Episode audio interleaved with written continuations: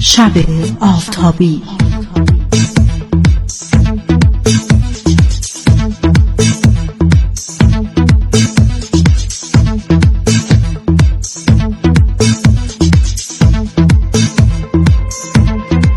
شب شب آفتابی. به نام خداوند شب آفرین خانم آقایان. سلام اینجا دقیقا شب آفتابیه. خود شماست.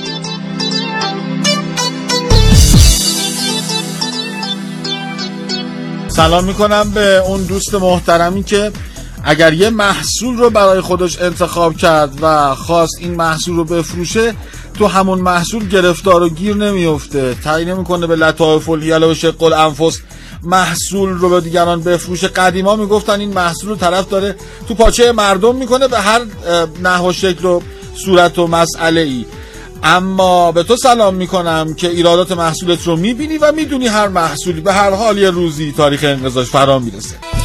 و سلام می‌کنم به همه مردمان مهربان سرزمین مادرم یکان یکان آدم های پاک تینت و پاک سیرتی که بودن در کنارشون به عنوان هموطن برای من یعنی سربلندی افتخار عزت و شرافت از اینکه با شما هموطن هستم و در پهنه وسیعی مثل ایران سرفراز بزرگ به قدمت تاریخ بشر با شما هم مسیر و هم قدمم به خودم میبالم. همراه شما خواهم بود در یک شب آفتابیه بسیار بسیار متفاوت.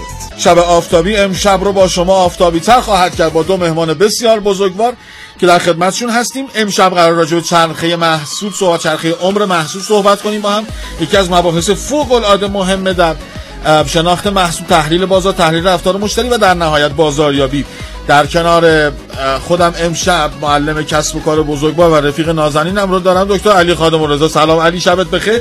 عیدت مبارک. خیلی خوشحالم که امشب اینجایی. زنده باشید. سلام و احترام خدمت شما میمان برنامه و همه شنونده ها باعث افتخار هستش که امشب در خدمت شما هستم و امیدوارم که گفتگوی خوبی رو داشته باشیم. من تردید ندارم که هر دفعه تو اینجا باشی گفتگوی ما بی‌نظیر میشه. به خاطر. عمق و معنایی که تو برمیداری در گفتگوت و در سوی دیگر میدان صاحب یکی از شگفت انگیزترین داستانهای کارآفرینی در مملکت رو دارم که وقتی خودم داستانش رو رفتم جستجو کردم دو سه دفعه با به صورت حالت به حالت افقی رفتم تو دیوار. یعنی ترجیح دادم که باور نکنم تا از زبون خودشون بشنوم. دکتر افشین پاک نهاد سلام. شب شما بخیر. عید بر شما مبارک باشه و امیدوارم که حالتون هم خوب باشه هم دماغتون چاق باشه و هم خیلی خیلی متشکریم که امشب ما رو هم آفتابی فرمودید در خدمت شما.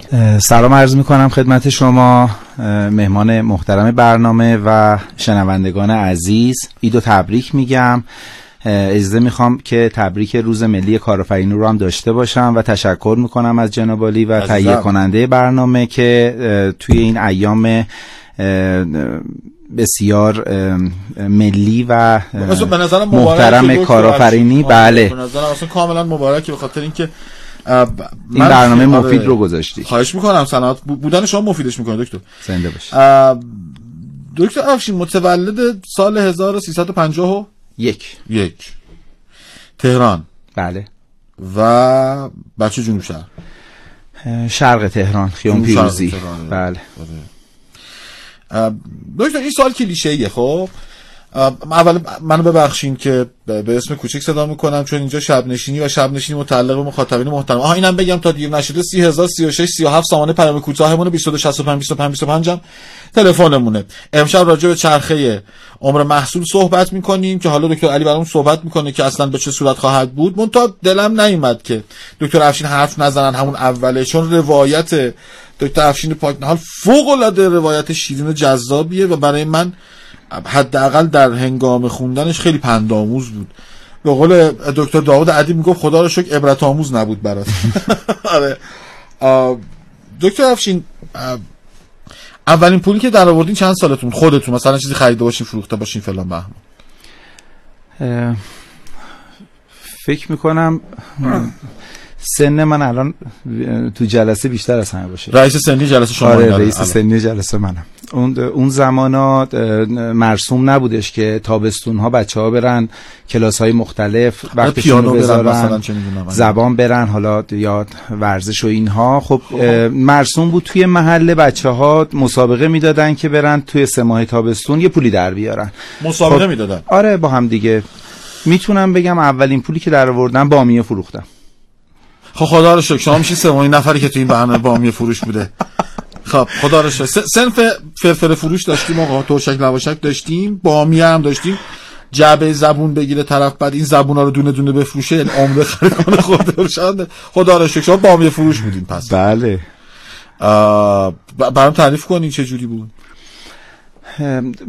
میشه گفتش که مقاطع مختلف بوده. مثلا ما توی تابستون های دبستان توی مقطع سنی دبستان دست فروشی می‌کردیم توی کوچه خودمون. نصف. بارمون هم اه، خواهر برادر از ما میخریدن. آه، گوشه بازار تو محل خودتون. آره من خب توی خانواده شلوغ بزرگ شدم. اه، پدر مادر تبریزی بودن. ارزم حضور شما که خب پدر سال 66 به رحمت خدا رفتن. خدا سایه مادر. بالا سرمون الحمدلله. خدا و. افتخار اینو داریم که خدمت می‌کنیم بهشون. تو مقطع دبستان خب ما در حد دستفروشی تو کوچه و محلمون بود. توی مقطع راهنمایی تو کارگاه های کوچیک محله خب من یه کارگاه تراش شیشه عینک رفتم کار کردم. اینو نداشتیم دکتر جهت اطلاع. این تلاش شیشه عینک رو نداشتیم تا الان. خب؟ آره تراش شیشه عینک کار می‌کردم. یه هوش ذاتی توی بحث کار با دست از بچگی من داشتم. روی این حساب یادم میاد همین کارگاهو که فکر می‌کنم سال دوم راهنمایی من بودم. یه بچه خیلی قدمم کوچیک بود خیلی لاغرندام بودم. و از اینا نبودین که به چشم بیاد؟ آره خودم هم اون موقع خودم رو به چشم خودم اصلا نمیومد نمی‌دیدم. ولی توی همین کارگاه شیشه که من رفتم تابستون فکر می‌کنم توی هفته اول دیگه کلید م- کارگاهو داد دست من. باور کنید. کلید کارگاهو داد بعد مثلا شبا میومد سفارش ها رو میچید می‌رفت. بعد مثلا من صبح میومدم در باز می‌کردم یه بچه دوم راهنمایی. شروع می‌کردم دستگاه روشن کردن و با ماسه و تراش با سنباده برقی و اینها ما شروع می‌کردیم. تنهایی هم بودم اونجا. شیشه های عینک رو دقیق دقیق سایز می‌کردم. اون موقع مثل این دستگاه های دستی بود. آره دست دستگاه های لیزری و کامپیوتری نبود. بعد گونیا داشتیم. بر هر نمره که دکتر داده بود با یه گونیایی میومدیم انقدر نگاه می‌کردیم که گونیا قشنگ دیگه ازش نور رد نشه مماس مماس بشه. اون عینک می‌رفت که برش بخوره و برسه دست مصرف کننده. عجب. دوم راهنمایی میشه چند ساله؟ دکتر ببین مثلا اه، فکر ده سال می‌کنم- یازده سال باشه مثلا چهارده 15 سال. آره 14 15 سال بودم شاید. بعد اون موقع عینک فروشی هم جزو اون چیزایی بود که مثلا یادم میاد شیشه ها گرون بود یادم میاد فریم ها گرون بود می‌دونی؟ یعنی این در حقیقت یک بچه 15 ساله کلید این همه دارایی صاحب مغازه رو داشتنش خیلی اون به نظرم یه اعتماد خیلی گنده ای میطلبه. آره خدا خواست و این آدم به من اطمینان کرد. خب خیلی من به- خود باوری رسیدم. وقتی دیدم که یک مجموعه رو تو اون سن کلیدش رو آره. دارم و میرم از صبح تا شب خودم مدیریت می‌کنم برنامه ریزی می‌کنم به هر حال سه ماه تابستون بودی این اصلا؟ توی محله خب میچرخیدیم دیگه. مغازهای مختلف آقا کارگر نمی‌خوای شاگرد نمی‌خوای. همینو می‌خوام آیه دکتر الان اینو. اینی که الانه ببینید من اینو گفتم تا نفس دارم من میگم تو این برنامه تا مادامی که توفیق حضور و شرف حضور داشته باشم یکی از مهمترین اصلا به نظرم اول قدم راه کارآفرینی اشتغال پذیریه. یعنی اینکه ما یه کارآفرین داشته باشیم اگه می‌خوایم کارآفرین اسمش رو بگذاریم باید او رو اول در وهله اشتغال پذیری دیده باشیمش. اینکه درخواست کار شما چجوری کار کار درخواست کار می‌کردین برام اهمیت داره. چون تا حالا تو این هر برنامه که بودیم این رو نپرسیده بودم که چطور درخواست کار می‌کردین از کسی که می‌خواستین برید پیشش کار بکنید. واقعیتش اینه که الان یادم نمیاد. خب قضیه برمیگرده به سن مثلا ده 11 سالگی من 15 سالگی من. ولی خب مثلا من تو ساندویچی محلمون هم کار کردم. توی تابی مثلا یه تابستون ساندویچی محل کار کردم یه تابستون شیشه عینک کار کردم یه تابستون نمی‌دونم تو محله بلال و بامیه و چیزایی مدیریت که تحلیلش عینکه بوده نه؟ آره. جز سوابق مدیریتی که بهترینش اون بود. یه مقدار خب دید من خیلی خیلی بازتر کردش. یعنی اونو برمیدارید به عنوان تجربه درست و درمون. هر کاری تجربه خودش رو داره. من از هر کاری یک تجربه ای رو برمیدارم. حتی از ساندویچی حتی از بلال و بامیه. حتی از همون بلال و بامیه و تمام اینها مثلا من توی اون بامیه فروختن می اومدم وقتی که دیس بامیه رو پر می‌کردم با همون پول تو جیبیم می اومدم خونه در می‌زدم. اول بازاریابی ما از کسایی که آشنا بودن منو میشناختن. خب خواهرم بود. می اومد مثلا یه یه قرون می‌داد اون موقع دوزار می‌داد یه فال ور میداشت. خب اونجا مثلا با راز و رموز بامیه فروشی من آشنا شدم. نمی‌دونم می‌دونید یا نه. آره من اون اول میمدن از اون وسط. هر چقدر که کنده نشه شما می‌تونید مثلا با اون. یک قرونی که دادید هر چقدر مثلا دو دور شاید بامیه در بیادش حالا یه سری رموز دیگه هم داره که حالا تو رادیو. بدآموزی داره نگیم بامیه فروختن رمزا چجوریه آره در قدیمی ترین بامیه و زولبیای تهران در خیابان مولوی است اگر خاطر شریف باشه و اونجا من اتفاقا شاید ساعت ها اونجا وایسادم نگاه کردم اینو چون اونجا یه زمانی کار می‌کردم به خاطر همین می‌دونم و موافقم با که نگیم راست زنده. می‌پرسن که پیامک زده کجا میفروختن ایشون؟ و الان دیگه نمیفروشن و جهت اطلاع اگه می‌خوای بری وسطی رو برداری. دوست عزیز که پیامک زدی. الان دیگه با میفروشی. نمی‌کنن بقیه‌ش هم نمیگن چون منم می‌دونم چرا نباید بگن. حقیقتش اینه که ولی به هر حال شما تجربه رو برمیدارید از همه اینها. هر کاری من یک تجربه برمیدارم. من از کارتون دیدن در کنار فرزندانم تجربه برمیدارم. یعنی هیچ کاری وجود نداره. که شما اه، باهاش اه، درگیر باشید یه چیزی بهتون اضافه نکنه باید هدفتون این باشه که از هر کاری یه چیزی کسب. کنید ما کارآفرینا بزرگترین سرمایه گذاری که تو اه، مجموعهمون می‌تونیم انجام بدیم رو خودمونه من اینو همیشه به پرسنل. خودم هم میگم میگم که اول از همه رو توسعه فردی خودت کار. بکن خیلی. قطع به یقین در ادامهش این توسعه فردی آدم میاد توی کار آدم حالا شما فرض کن یه دونه کارتون می‌خوای ببینی. من باور کنید نصف درسایی که گرفتم خب من دو تا پسر دارم. یه پسر با 16 همین. ساله یه پسر 24 5 ساله. ماشاءالله خب. بله ارزم حضور شما که خب تمام کارتونایی رو که دیدن منم نشستم دوش و دوششون دیدم. اگه الان می‌زدیم قدش کن از-. واقعا از تمامش میشه درس گرفت. خیلی متشکرم ممنونم. رفقای جان من در شب آفتابی در شب میلاد با سرسادت حضرت علی اکبر و روز جوان. در خدمت شما هستیم. انتظارم اینه که امروز جوانها رو بیشتر داشته باشیم با 3036 37 سان پیام کوتاهتون. اه، دکتر علی خادم رضا رو در کنارم دارم. علی یکی از خاصیت‌هاش اه، مشاوره های عمیق و راهکارهای در حقیقت من بهش میگم راهکارهای با دوام. راهکارهایی که میده فقط مال امروز نیست. یعنی یه آینده نگری داره. در گفتگوهاش که می‌تونید ازش استفاده بکنید سوالهاتون رو بپرسید. البته که قرار راجع به چرخه محصول با هم صحبت کنیم دکتر عزیزم. چرخه عمر محصول. می‌دونم که تو از اول می‌خوای بیای شروع کنی از معنا شروع کنی بیای بالا. بنابراین من بی هیچ آداب و ترتیب میگم علی چه خبر؟ چرخه عمر محصول چرا اصلا داریم امشب راجبش حرف می‌زنیم؟ زنده باشید. من قبل از اینکه صحبت خودم رو شروع کنم حیفم میاد که پیرو صحبت جناب پاکنهاد بحثی رو مطرح نکنم. ایشون به درستی راجع به تجربه ها صحبت کردن و راجع به شخصیت و شخص کارآفرین.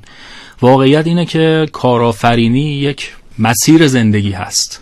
یک lifestyle هست. سبک زندگی هستش. بنابراین ما نمی‌تونیم کارآفرینی رو از خود واقعیت جریان زندگی جدا بکنیم. یعنی کارآفرین تنیده با کارآفرینی است یعنی شخصیت کارآفرین جدای از شخصیت خود افشین پاک نهال نوعی نیست. یعنی ما. اگر دکتر افشین پاک نهال رو داریم اه، او به همراه بالیدن شخصیت خودش شخصیت کارآفرینی رو با اه، در حقیقت به یه بالندگی دقیقا. اجازه بدین اینطور بگم. ببینید ما یک ظرف زمانی داریم برای زندگیمون. حالا آره. مشخص هم نیست. بعضیا ممکنه در کودکی بعضیا صد سال به تندرستی. مهم اینه که در اون ظرف زمانی و امکاناتی که در اختیار قرار داده شده برای ما به شانس مکان جبر هر چی که هست در این زمان و مکان ما چطور ازش استفاده می‌کنیم و این ظرف زندگی رو چطور پر می‌کنیم. به نظر من اعتقاد من کارآفرینی یکی از بهترین روش هایی هست که می‌تونه ظرف زندگی انسان رو توسعه وار پر بکنه نه یک طرفه. رشد نه. مثلا یک شخص ممکنه پول زیادی به دست بیاره اما جنبه های دیگه زندگیش خلع داشته باشه. یا ممکنه مثلا در یکی دو جنبه خیلی پیشرفت کنه ولی در حوزه های دیگه کمتر. اما کارآفرینی مسیری هست که کمک می‌کنه شخص توسعه داشته باشه متکامل و متعادل و این ظرف زندگی پر بشه. حالا برگردم به بحث قبلی دوستمون. و اونم اینه که از زندگی چی میمونه؟ وزن زندگی وزن خاطره هایی که انسان می‌تونه خلق کنه و بسازه. و وزن خاطره هایی که انسان می‌سازه از خودش یا حالا هر واقعی به وزن تجربه هایی هستش که خلق می‌کنه و کارآفرین شخصی هستش که درگیر تجربه است درگیر زندگیه. خیلی هم در حد زیاد ممکن درگیر ناشناخته های زندگی باشه چون مسیرهای زندگی آره. درگیر این فضا هست. بنابراین تجربهش خیلی می‌تونه اصیل تر باشه.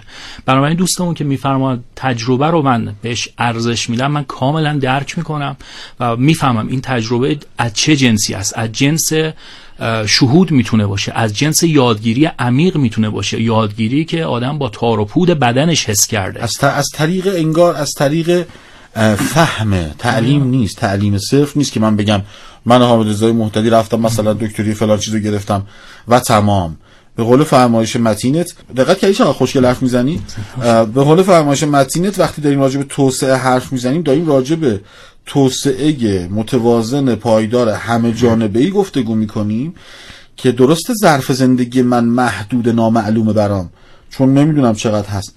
اما حداقل می‌دونم تمام زوایای زندگیم رو دارم پوشش میدم با توسعه. این حرف تو خیلی خریدار بودم. متشکرم علی.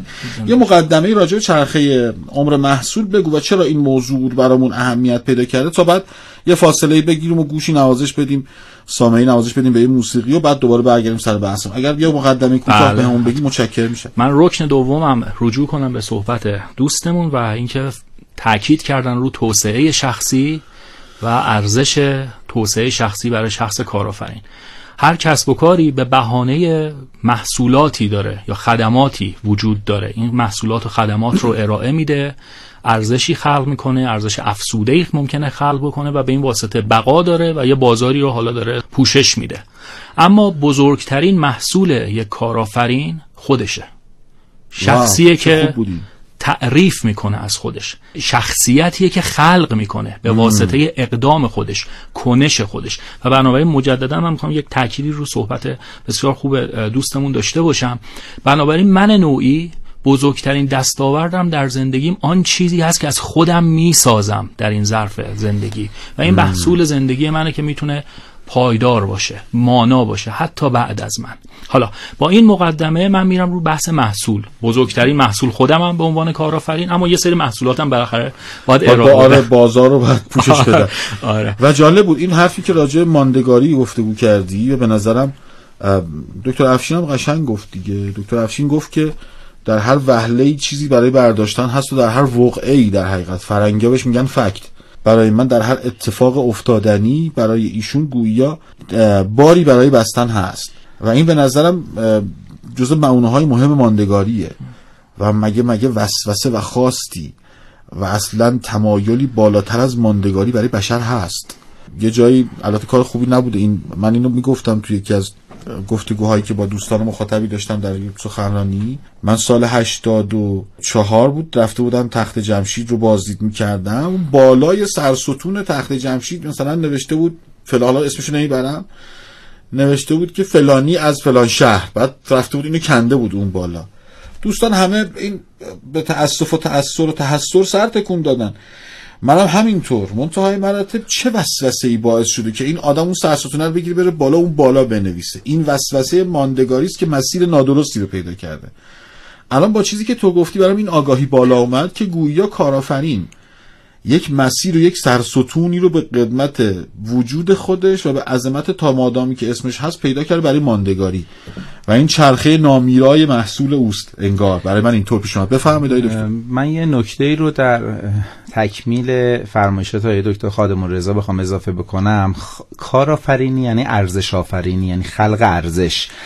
من سوای تولید پول کسب ثروت کسب و کار می‌ذارم کنار. چون صحبت کردید که مقدار کارآفرینی رو وسعتش بدیم. آره. من میگم کارآفرینی رو باید زندگی کرد. و این خلق ارزش رو شما در هر چیزی شما توی محیط کارت باید هر لحظه به فکر این باشی که خلق ارزش بکنی. اومدی توی تاکسی نشستی. بیا خلق ارزش بکنی برای اون کرامت انسانی که اون راننده وقتش رو گذاشته انرژیش رو گذاشته داره این خدمات رو به تو ارائه میده. اونجا ببینی چی می‌تونی اضافه بکنی به خودت و چی بتونی اضافه بکنی به اون آدمی که هستش. تو منزل رسیدی ببینی که با فرزندت باید چگونه برخورد بکنی.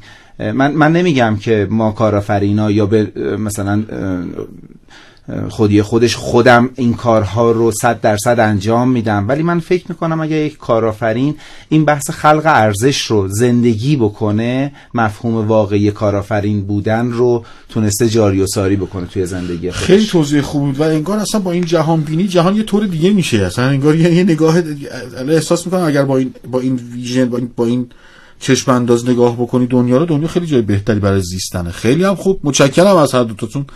چه عمقی دادین یهو اول برنامه برنامه. متشکرم. 3036 سامانه پیام کوتاه ماست و 22 65 25 25 هم شماره تلفنمونه از اینکه با ما همراه هستید خیلی خیلی سپاسگزارم شب آفتابی امشب. حول محور چرخه عمر محصول خواهد گشت و البته داستان سفر پرماجرای جناب آقای دکتر افشین پاک نهال عزیزم که به جد میگم اینو جدی من شما حتما با من همراه بودید. من چندان اهل چاپلوسی نیستم اما این داستان به قدری شگفت آور بود داستان زندگی ایشون که می‌تونم به جرئت بگم یک از ده داستان هایی که تا امشب شنیدید. همراه باشید با آنچه که برای شما فراهم شده خاطر نشان می‌کنم که اف ام 98 مگاهرتز رو میشنوید رادیو اقتصاد جام جم. و البته باید به خاطرتون بیارم که امشب داریم ساعت پایانی سهشنبه یکم اسفند ماه 1402 رو سپری می‌کنیم. همون اسفند ماهی که می‌گفتی آخر سال بشه چه کنم چه ها کنم. این همون چه کنم چه ها کنمش الانه. برو فهرست اهدافتو بیار. ببین کدوما رو چکوتیک کردی کدوما رو نکردی. منم همین کار خواهم کرد. البته اول صبح امروز این کار انجام. دادم. بریم یه سامعه نوازش بدیم با موسیقی که برای شما آماده شده فراهم دیده شده. بریم گوشمون رو نوازش بدیم به اثر طبع سلیقه تهیه کننده. محترم با ذکر این نکته ضروری که اینجا دقیقا شب آفتابیه خود شماست. شهرام نوشته که کارگاه یا کارخونه باز کردن کارآفرینی نیست. باهات موافقم. کارگر آفرینی با این مخالفم. راستش بخوای. شغل آفرینی هست. یعنی این این ایجاد کسب و کار میره تو واژه این که آقا من یه شغل خلق کردم. الان از اینجایی که بایدشه باور شهرام شروع میشه. حالا دکتر افشین و دکتر علی اگر هر جاش گفتگو داشتیم با هم گپ بزنیم. از اینجا که وقتی ما ما مربی جماعت یا کوچ جماعت میگه وقتی مخاطب یا مراجعت گفت که باید این کار انجام بشه داره از باورش حرف می‌زنه. شهرام نوشته باید با یه ایده اگر شغل برای هزار نفر درست کنید اسمش کارآفرینی میشه. با توجه اگر قرار کارآفرین باشی باید خلق کنی. یعنی چیزی که نبوده رو بیاری. نه چیزی که بوده رو. درست گفتم دکتر الان ارزان درست بود؟ با هم با هم موافقیم این قضیه. ولی با این همه 912 45 سی شهرام عزیزم از تهران. متشکرم که با این دقت و نگاه همراه ما هستی. خیلی خیلی سپاسگزارم. ازت. داوود خان اختیاری از کرج 912 19 17 سلام شب بخیر گفتن. هم خدمت رفقا هم بنده حقیر. داود خان موضوع راجع به چرخه عمر محصول داریم صحبت می‌کنیم و البته قصه پر تلاطم زندگی افشین عزیز دکتر افشین پاکنهال بزرگوار رو میشنویم. خب دکتر افشین در تهران به دنیا میاد 1351 خیابان پیروزی. تا دوره ابتدایی هم صاحب پدر مادر هست. انقدری به او فراغت میده که شغلهای مختلفی رو تجربه می‌کنه. وارد دوره راهنمایی میشه افشین و پدر از دست میره. سال چندم بودی؟ من سال سوم راهنمایی بودم آها.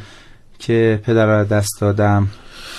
و خب می‌تونم بگم تو اون زمان بزرگترین حامیم رو از دست دادم. یعنی خب من پدرم واقعا یه شخصیت خیلی خیلی خاصی داشت و خیلی استوار بود. همیشه اتو کرده بود همیشه با نظم بود همیشه کمک مادر؟ بود. من پدرم بازنشسته بانک تجارت خب، بود. برند رو نباید بگیم. آره. بله حالا اون موقع می‌شده بانک اسم بازرگانی. قدیمیشو میگم بانک آره، بازرگانی بانک بازرگانی. بله. بود اون موقع. بعد دیسیپلین کارمندی داشتن. خیلی دیسیپلین داشت. ولی با توجه به اینکه خب کارمند بود و باید نه سر عائله رو هر حال خرجیشون رو می‌داد باید کاورشون می‌کرد و من اصلا قبول ندارم که مثلا بگن که اون زمان خوب بود این یا زمان 20 مثلا سال. قبل خوب بود 50 سال قبل خوب بود الان سخته نه همیشه برای خودش سختی خودش رو داره من هیچ وقت یادم نمیره. این مثالی که میگن مثلا طرف یه کاسبیه که مثلا مگس میپرونه. خب در گذشته به این صورت بوده که گوشت که در مغازش آویزون می‌کرده من تا جایی که حالا خوندم یک دستمالی داشته به سر یه چوبی میبسته میشسته کاری نداشته. به غیر از اینکه این مگاسه رو از روی اون مثلا شقه گوشتی که در مغازه آویزون بپرونه. کرده بپرونه. به خاطر اینکه اون موقع هم پول نبوده کسی بخواد بره گوشت بخره. فرهنگ گوشت خوردن فرهنگ اه، غذاهای مدل به مدل درست کردن اون موقع هم نبود. الان دنیا دنیای عصر اطلاعاته و ما با یک کلیک روی صفحه کیبورد کامپیوتر به یک دنیایی از اطلاعات می‌رسیم. اطلاعاتی که مثلا در پیشین حتی شما خوابش هم نمی‌دید که این اطلاعات الان براتون. تعریف می‌کنم. آره خوب میشه. الان براتون تعریف می‌کنم. حالا منتها زود زود نریم چون از همش حد... من آره من, من قبلش می‌خواستم. بگم چقدر خوشحال شدم که امروز روز جوانه و من الان احتمالا اکثر مخاطبین برنامه شما جوونا باشن. فکر می‌کنم سال همون سوم راهنمایی بود. پدر که فوت کرد گفتم دیگه نمی‌خوام درس. بخونم می‌خوام برم. اه، عرضم حضور شما که کار کنم. کار بکنم و نه گفتم می‌خوام برم نظامی بشم. من. برادری داشتم اون موقع برادر بزرگم سیامک. ام، اولین تشکر رو از سیامک می‌کنم که این این مسیر می‌خوام بهتون بگم چجوری داره خلق میشه. آره دقیقا خوب گفتش که اگر می‌خوای خدمت هم بری دیپلم بگی بعد برو. چون اگر دیپلم نگیری نهایت تا استواری میری بالا. توی مثلا با داشتن راهنمایی با سیکل. ولی اگر دیپلم داشته باشی دانشکده افسری می‌تونی بری بالا سروان میشی و اینها. با همین یک کلمه حرفش خب منم یه آدم خیلی خیلی حرف گوش کنی بودم و هستم. یعنی وقتی که یه نفر یه چیزی می‌گفت میدم منطق. منطق داره حرفش گوش می‌کردم. نه اینکه خودم برم تجربه کنم. باور بفرمایید با همین حرف سیامک من تصمیمم بر این شد که نه پس من نباید ترک تحصیل کنم من باید ادامه بدم. آقا من از سیامک اه، پاک نهال خیلی متشکرم چون اگه سیامک نبود احتمالا ما الان دکتر افشین پاک نهال نداشتیم بله. ارزم حضور شما که خب من باز اینجا با سیامک بولد میشه چون سیامک رشته الان حساب اول قهرمان داستان سیامک. خیلی خوب. من برادرام ابر قهرمانای داستانا من میگن که برادر با برادر پشت, پشت در پشت، درخت بی برادر درخت کی بی برادر کی کند رشد؟ یعنی واقعا حالا این برادر نه اینکه واقعا حتما برادر باشه. شاید یه نفر برادر نداشته باشه خواهرش شاید دوستش شاید. مادرش شاید همسایش شاید کارمنده شاید رئیسش. اینه که ما باید به چشم پشت نگاه بکنیم که این پشته به وجود بیاد. یعنی این نوع نگرش باید درمون باشه که ما پشت نفر روبرویمون باشیم نفر روبرومون یه کاری کنیم پشت ما باشه. ولی من این شانس رو داشتم که به هر حال برادرای تنیم و حالا می‌رسیم به بابک که به حال هنوز بابک ورود نکرد هنوز- بابک آره. ورود نکرده. خب بابک. بابک دولت در سایه است. ولی حالا ورود می‌کنه. من یه مقدار سریعتر بگم. برنامه شما به حال محدودیت زمانی داره. ارزم حضور شما که بابک الان تو کسب و کارتون باهاتون هست. بله آره. رئیسمونه. عرضم حضور شما که دوم هنرستان بودم. آهان داشتم می‌گفتم. سیامک الکترونیک می‌خوند. تو خونه کیت می آورد مونتاژ می‌کرد. من علاقه من شده بودم به هویه و برد و اینها. چه رشته رو انتخاب کنم؟ خب بین رشته ها به تب من می‌رفتم سراغ الکترونیک. هنرستانی که داداش توش درس خونده بود و انتخاب کردم. گفتم میرم توی این هنرستان درس می‌خونم الکترونیک هم می‌خونم. خانم آقای اینجاشو خوب گوش بدین با همه وجودتون گوش بدین. اینجاش خیلی خوشمزه است. بعد خب رفتم تا دوم هنرستانم برق و خوندم و توی دوم هنرستان تو تابستونش به ما گفتن که برید یه. ترکادی رو مثلا بگذرونید یک ماه دو ماه باید ترکاد بیرون انجام بدید با کار بیرون آشنا بشید. گفتیم کجا بریم؟ گفتم مثلا الکتریکی محلتون. یا اگر تو فامیلتون کسی تو اداره برقه. خب تو فامیل نداشتیم الکتریکی محلم. نمی‌دونستم باید مثلا شیشه بعد از ظهر برم درش بازه. اگر باز شیشه بعد از ظهر می‌رفتم تو این حرفه شاید نمیومدم نه بابا این آره. اینو اینو نمی‌دونستم. آره تمام تمامش مهمه. بعد خب من ساعت دو ظهر رفتم. یه قفل گندم زده بود به در مغازش. دیگه اومدیم مدرسه گفته بود کسایی که کسی رو پیدا نکردن پنجشنبه بلند شدن بیان ما پنجشنبه رفتیم یه مینیبوس شدیم 20 تا آدم ما رو بردن صنایع دفاع. بیسیم سازی چهارای پاسداران اونجا رامون ندادن گفتن نیروی محصل نمی‌خوایم نیروی نمی‌دونم به هر حال مزاحمت داشتیم براشون. رفت. مینیبوس نه. مینیبوس ما رو برد تا یه قسمت دیگه از صنایع دفاع خیابون شیلنگری سایران. سر نو- آره، اونا هم اصلا از دژمانی اصلا جوابمون ندادن. مینیبوس هم قاطی کرد و گازشو گرفت رفت گفت به من پول تا اینجاش هم نداده بودن. دیگه ما هم. همه بچه پایین شهر تو جیبامون هم پول نبودش. واقعا نبود. یعنی گشتیم یه دونه فکر می‌کنم دو ریالی بود پنج ریالی بود پیدا کردیم و زنگ زدیم به مدرسه. دمش کم یه مدیری داشتیم. گوشی رو برداشت و بود یعنی حالا پشت میزش. گفت من هماهنگ کردم. برگردید برید. همون بیسیم سازی همه اینا توی یه روز داره. دکتر اتفاق میفته دیگه. آره. یه پنجشنبه. یه پنجشنبه. بعد وقت مینیبوسه هماهنگ نکرده بود که داره از مثلا این بیسیم سازی الان داره میره چه می‌دونم اون قسمت دیگه تو نوبنیا. چرا دیگه؟ بهش گفته بودن حالا برو اونجا. در نهایت خب اون موقع هم موبایل و اینا نبود. ما پیاده برگشتیم پرسون پرسون پیدا کردیم رفتیم ما راه دادن. تو ما رو به خط کردن از جلو نظام خبردار یه فرمانده ای اومد البته با لباس شخصی با یه سربازی. دقیقا با دستش اینجوری همینجوری با دست یه دفعه مثلا 15 نفر. ما رو فله حالا من نمی‌خواستم بگم. گله 15 نفر رو با دستش اشاره کرد. گفت, آره گفت این 15 نفر برن قسمت فلان. بعدا ما فهمیدیم که قسمت فلان رفتن برگای پادگان جمع رفتن می‌کنن. جارو بکشن. آره دقیقا دو ماه رفتن برگ جمع می‌کردن. پنج نفر موندیم. از این پنج نفر یه نگاه کرد یکی رو گفت ببر تو قسمت خودت. رفت بعدا منشی همون آقای قسمت خودت می‌شد منشی مثلا. آره آره بردش منشیش کرد. سه نفر دیگر گفت اینا رو بفرست قسمت فلانجا بعدا فهمیدیم اینا میرن با گازوئیل مثلا برده مونتاژ شده ای که روغنیه رو با گازوئیل اینا می‌رفتن میشستن. من موندم یه ذره فکر کرد فکر. کرد فکر کرد. آره گفتش که منم خجالتی بودم آخر از همه واسطه بودم. ام، یه ذره فکر کرد گفتش که اینم ببر بخش فلان. دیگه سرباز دست منو گرفتش. از بین این سوله اون سوله این درخت اون درخت. یه دفعه جلوی یه دونه سوله ای واسدیم. بزرگ بالا سرش نوشته بود تولید مدارچاپی اینجا عجب. من وارد اولین بار بود که مدارچاپی رو تولیدش رو از نزدیک قرار بود ببینم. خب می‌خواید اینجا من یه استاپ کنم بگم آره این صحبتی چون خیلی داری آره آره حرف دارم اینجا. آره. علی نگاه کن اتفاق چون یکی از تخصص های دکتر خادم رضا بحث معناگرایی است و بحث معنابخشی علمه. 19 نفر 15 تاشون رفتن برگ جمع کردن. یکیشون رفت منشی شد. سه تاشون رفتن با گازوئیل قطعه شستن. یک نفر که اون موقع نه دکتر بود نه چیز بود اتفاقا درونگرا هم بود. و مثلا کمروترین بود آخرم وایستاده بود. که انه من فکر می‌کنم انگار نشانه گذاری شده بود این آدم که برود و مدار چاپی. الان یکی از بزرگ آخرش اول بگم. یکی از بزرگترین و کاراترین شرکت های الکترونیکی مملکت زیر نظر دکتر افشین پاکنهال داره کار می‌کنه. الان یه چیز تقریبا هلوهوش فکر می‌کنم 3200 نفر غیر مستقیم 200 نفر مستقیمین الان. دارن مشغولن پیش شما. و رقابت می‌کنید با کسایی که اول دنیای الکترونیکن.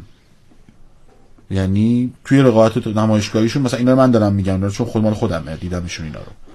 توی نمایشگاهی که شرکت کردن غرفهشون یه طوری شلوغ شده که غرفه دیگر خالی شده. در راستای فرمایش اولت و گشایش گفتگوت و معنا بخشی به زندگی کارآفرین به هر حال ما نمی‌تونیم نقش اسپریچوال یا معنویت رو ازاله بکنیم از کارآفرینی. کمان که بن هارویتس بزرگ میگه.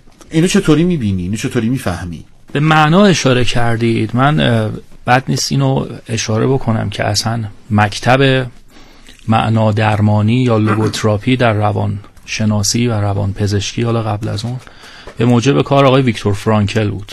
آقای ویکتور فرانکل روان پزشکی بود. در بیمارستان وین. بله.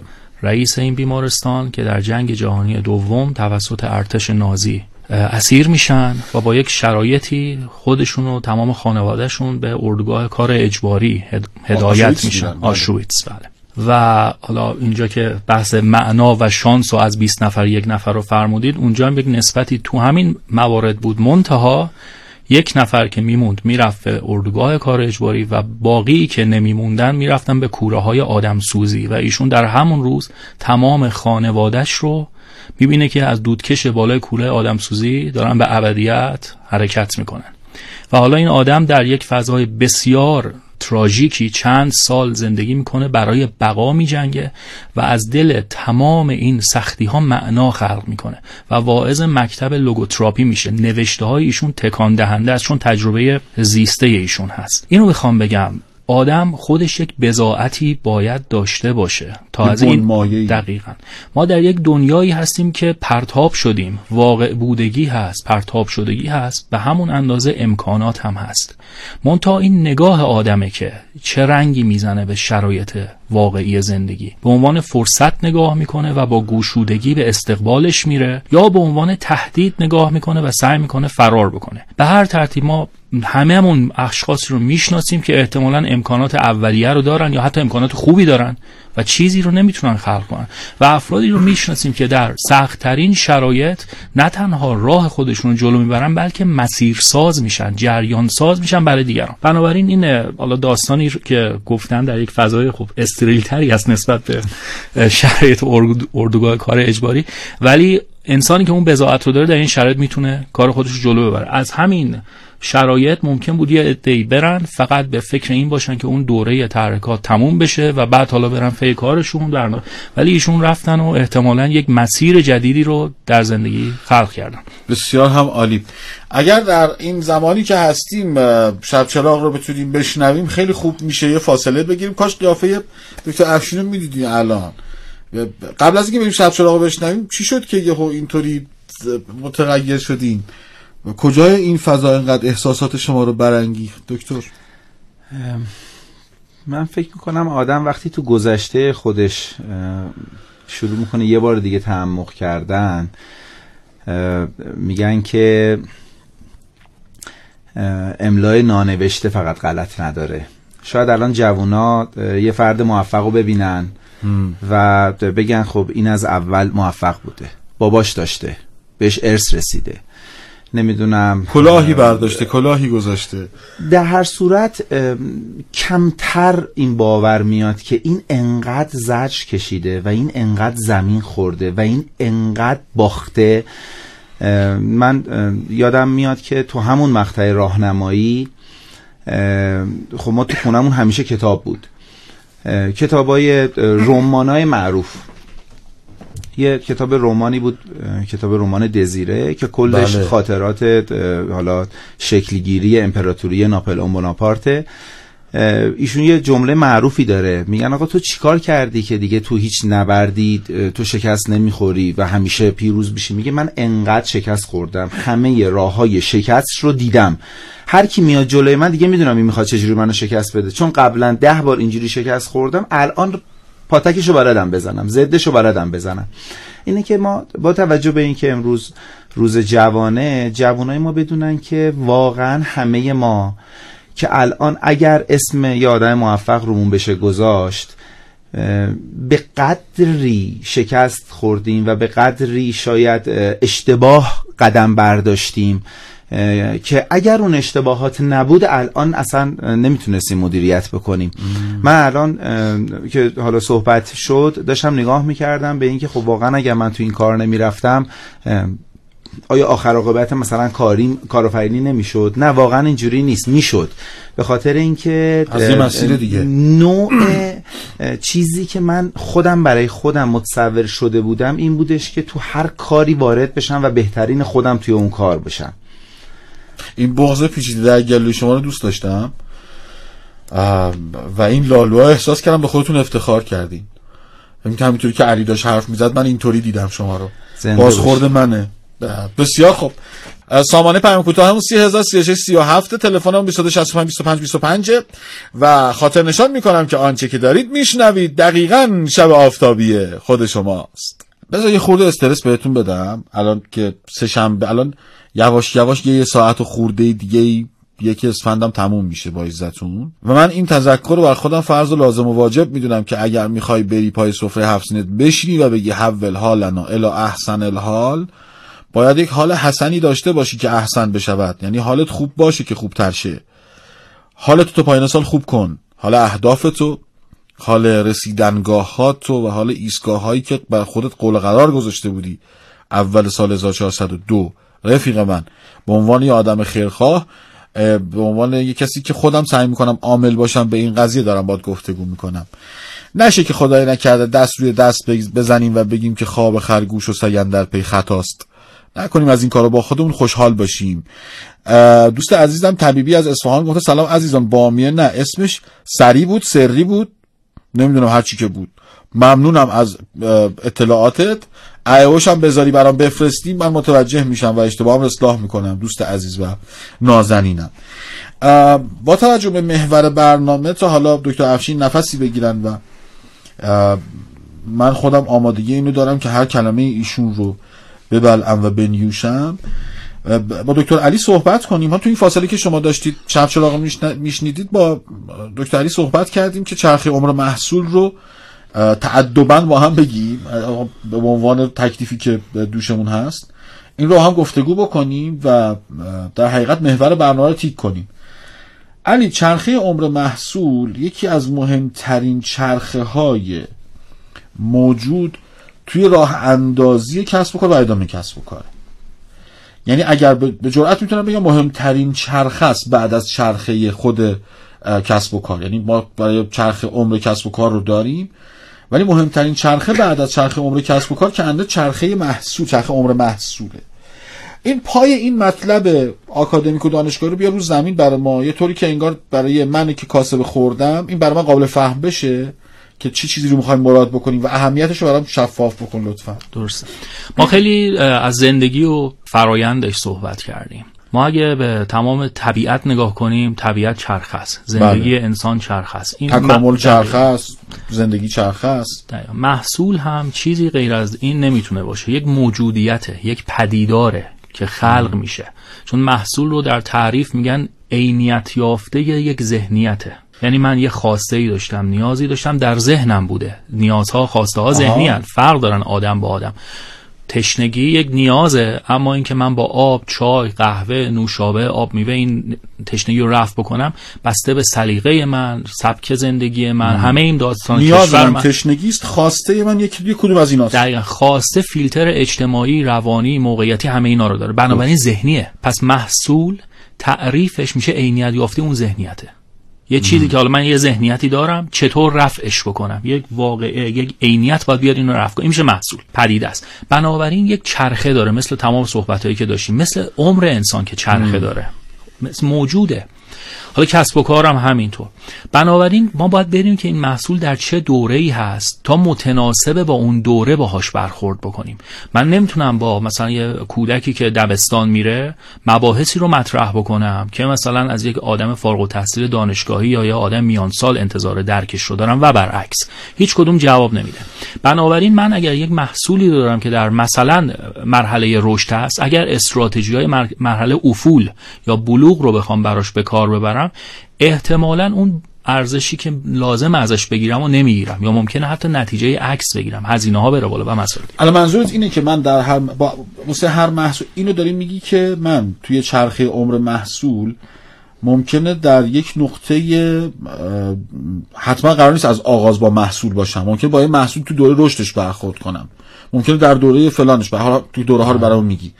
ولی مسئلت دقیقا اینه که ضرورتش از اینجا ناشی می شود که در هر مرحله وهله از محصول من برخورد بکنم نوع تعاملم با اون محصول برای بیشینه کردن ارزش هم باید متناسب باشد با همون وهله دقیقاً. کسب و کار بازاریابی کارآفرینی اصلا زندگی اجتماعی که ما داریم میگیم چیزی غیر از فضای بین الاذهانی نیست. ذهنیه. حقیقت یک ذهنیت بین من و شما که الان داریم گفتگو می‌کنیم و شنوندگانمون که میشنون. به قول سقراط بزرگ اینو میگی دیگه آره. بله. خب سقراطی کردی کارو دوست عزیزم. خب. حالا این وقتی حقیقت ذهنی هست من باید ببینم این فضای ذهنی چه قواعد بازی داره. اگر اون رو نشناسم اصلا نمی‌تونم دیالوگی برقرار بکنم. نمی‌تونم ورود کنم. نمی‌تونم وارد بازار بشم. نمی‌تونم بفروشم. نمی‌تونم بخرم. هر چه بیشتر و بیشتر اون اهرم کنترل رو از دست میدم به نفع اهرم شانس و اقبال. درست؟ من می‌خوام الان اهرم کنترل هرچی بیشتر و بیشتر دستم باشه. عاملیت هرچی بیشتر و بیشتر دستم باشه. یکی از شرط های اساسیش اینه که ببینم با چه واقعیت هایی روبرو میشم. اگر محصولی صنعتی بازاری وجود داره و من علاقه دارم یا تجربه دارم یا افرادی رو دیدم یا حالا هرچی اولین گام اینه که بازار شناسی کنم نیاز سنجی که می‌کنم. ببینم واقعیت این بازار چی هست؟ اگر در مرحله رشته یک جور باید تأمین سرمایه کنم یه جور باید استراتژی رقابتی بذارم یه جور باید تبلیغات کنم همه سیستم کسب و کارم یه نوع دیگه تعریف میشه. ولی اگه این محصول مثلا در مرحله افول خودشه اصلا باید ببینم من باید وارد بشم. سخت دو بار فکر کنم؟ دقیقا. یا اگه بالغ هست نوع رقابت ها اینجا چطوریه اندازه من هست به عنوان کارآفرین. یا اگه می‌خوام وارد بشم رقبای قبلی چیکار می‌کنن؟ یا اگه وارد بشم بعدی هایی که میان با چه ابزارهایی می‌تونن با من رقابت بکنن؟ بنابراین پیش شرط این قضیه شناخت این فضایی هستش که من می‌خوام وارد خب بشم. با توجه به اینکه الان قصه وهله ها و مرحله ها رو مطرح کردی چهار مرحله داره. این, این اینا رو میشه خواهش کنم به صورت چکیده و فشرده با همون به اشتراک بگذاری لطفا. بله. اول از همه یه تعریف بکنیم که محصول جدید چی هست. خب. چون چرخه عمر محصول ما داریم صحبت می‌کنیم. دیگه وقتی داریم از انسان از طبیعت صحبت یعنی یک بدایتی یک نقطه صفری داشته. بله بله خب. بله. یه بدایتی داشته. دقیقا. اول. که مرحله معرفیش از یک صفری هست. آره. تعریف این صفر محصول جدیده. حالا محصول جدید یعنی چی؟ یعنی اگر من نوعی کارخونه می‌زنم بعد دستمال کاغذی رو در بسته‌بندی جدید ارائه میدم آیا این محصول جدیده؟ این ممکنه برای من جدید باشه ولی برای بازار آیا جدیده؟ الان من اگه کارخونه بزنم و موبایل تولید کنم و یه feature یا کیفیت جدیدی بهش اضافه بشه آیا این محصول جدیده؟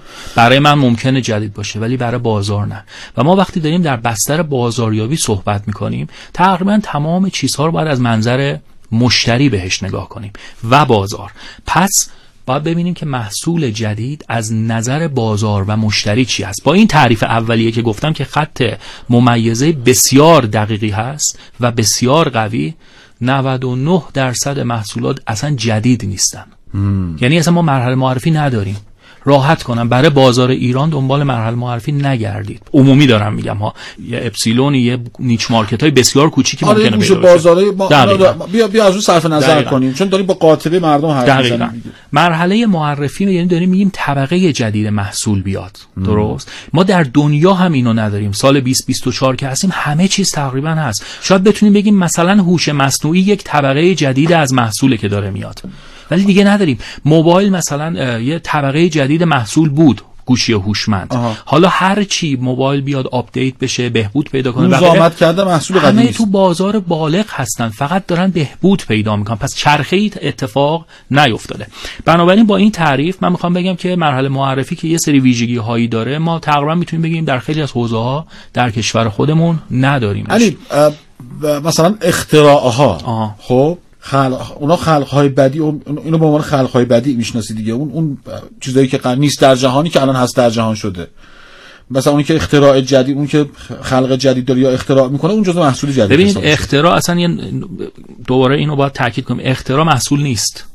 اختراعی که تجاری سازی بشه در. ادبیات آره. کارآفرینی میشه نوآوری و بعد محصول. خب. آره. این اختراع یا نوآوری ممکنه یه بهبود باشه رو محصولات قبلی. تکاملی باشه. پس صرفا رادیکال رادیکال. رو به هم بزنه. طبقه جدید. من مثال زدم خدمتون.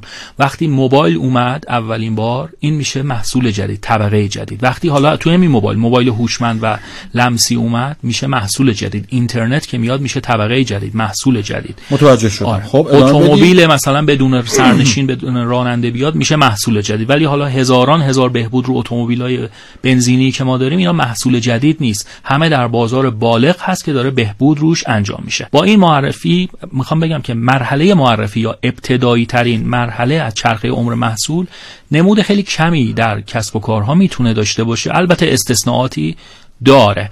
تو این مرحله فقط من اقتضاعاتش رو خیلی کلی برای آشنایی دوستان بگم. این هستش که چون محصول جدیده و اصلا کسی نمی‌شناسه این محصولات رو. تمرکز کسب و کاری که داره اینو ارائه میده بر شناسوندن محصول هست. ها و اینکه چه کاربردی داره. درسته. و کجاها به درد می‌خوره.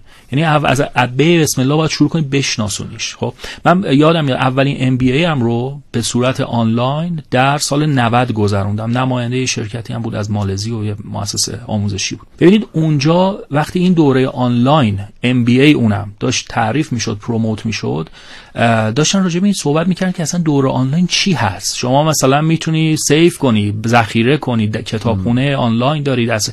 ببینید چیا رو داشتن می‌گفتن؟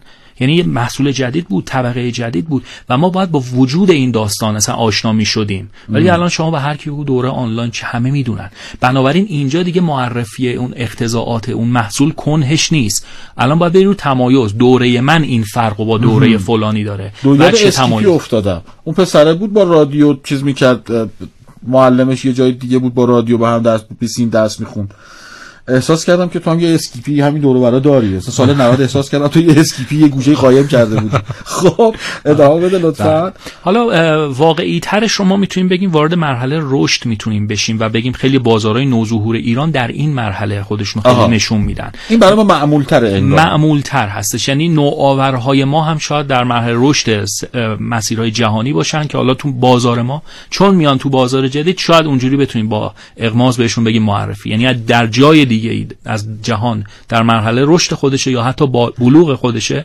ولی اینجا که میاد به مدد یه گپ و فاصله ای که حالا وجود داره ممکنه حالا معرفی گونه اقدامات اتفاق آره. اتفاق بیفته.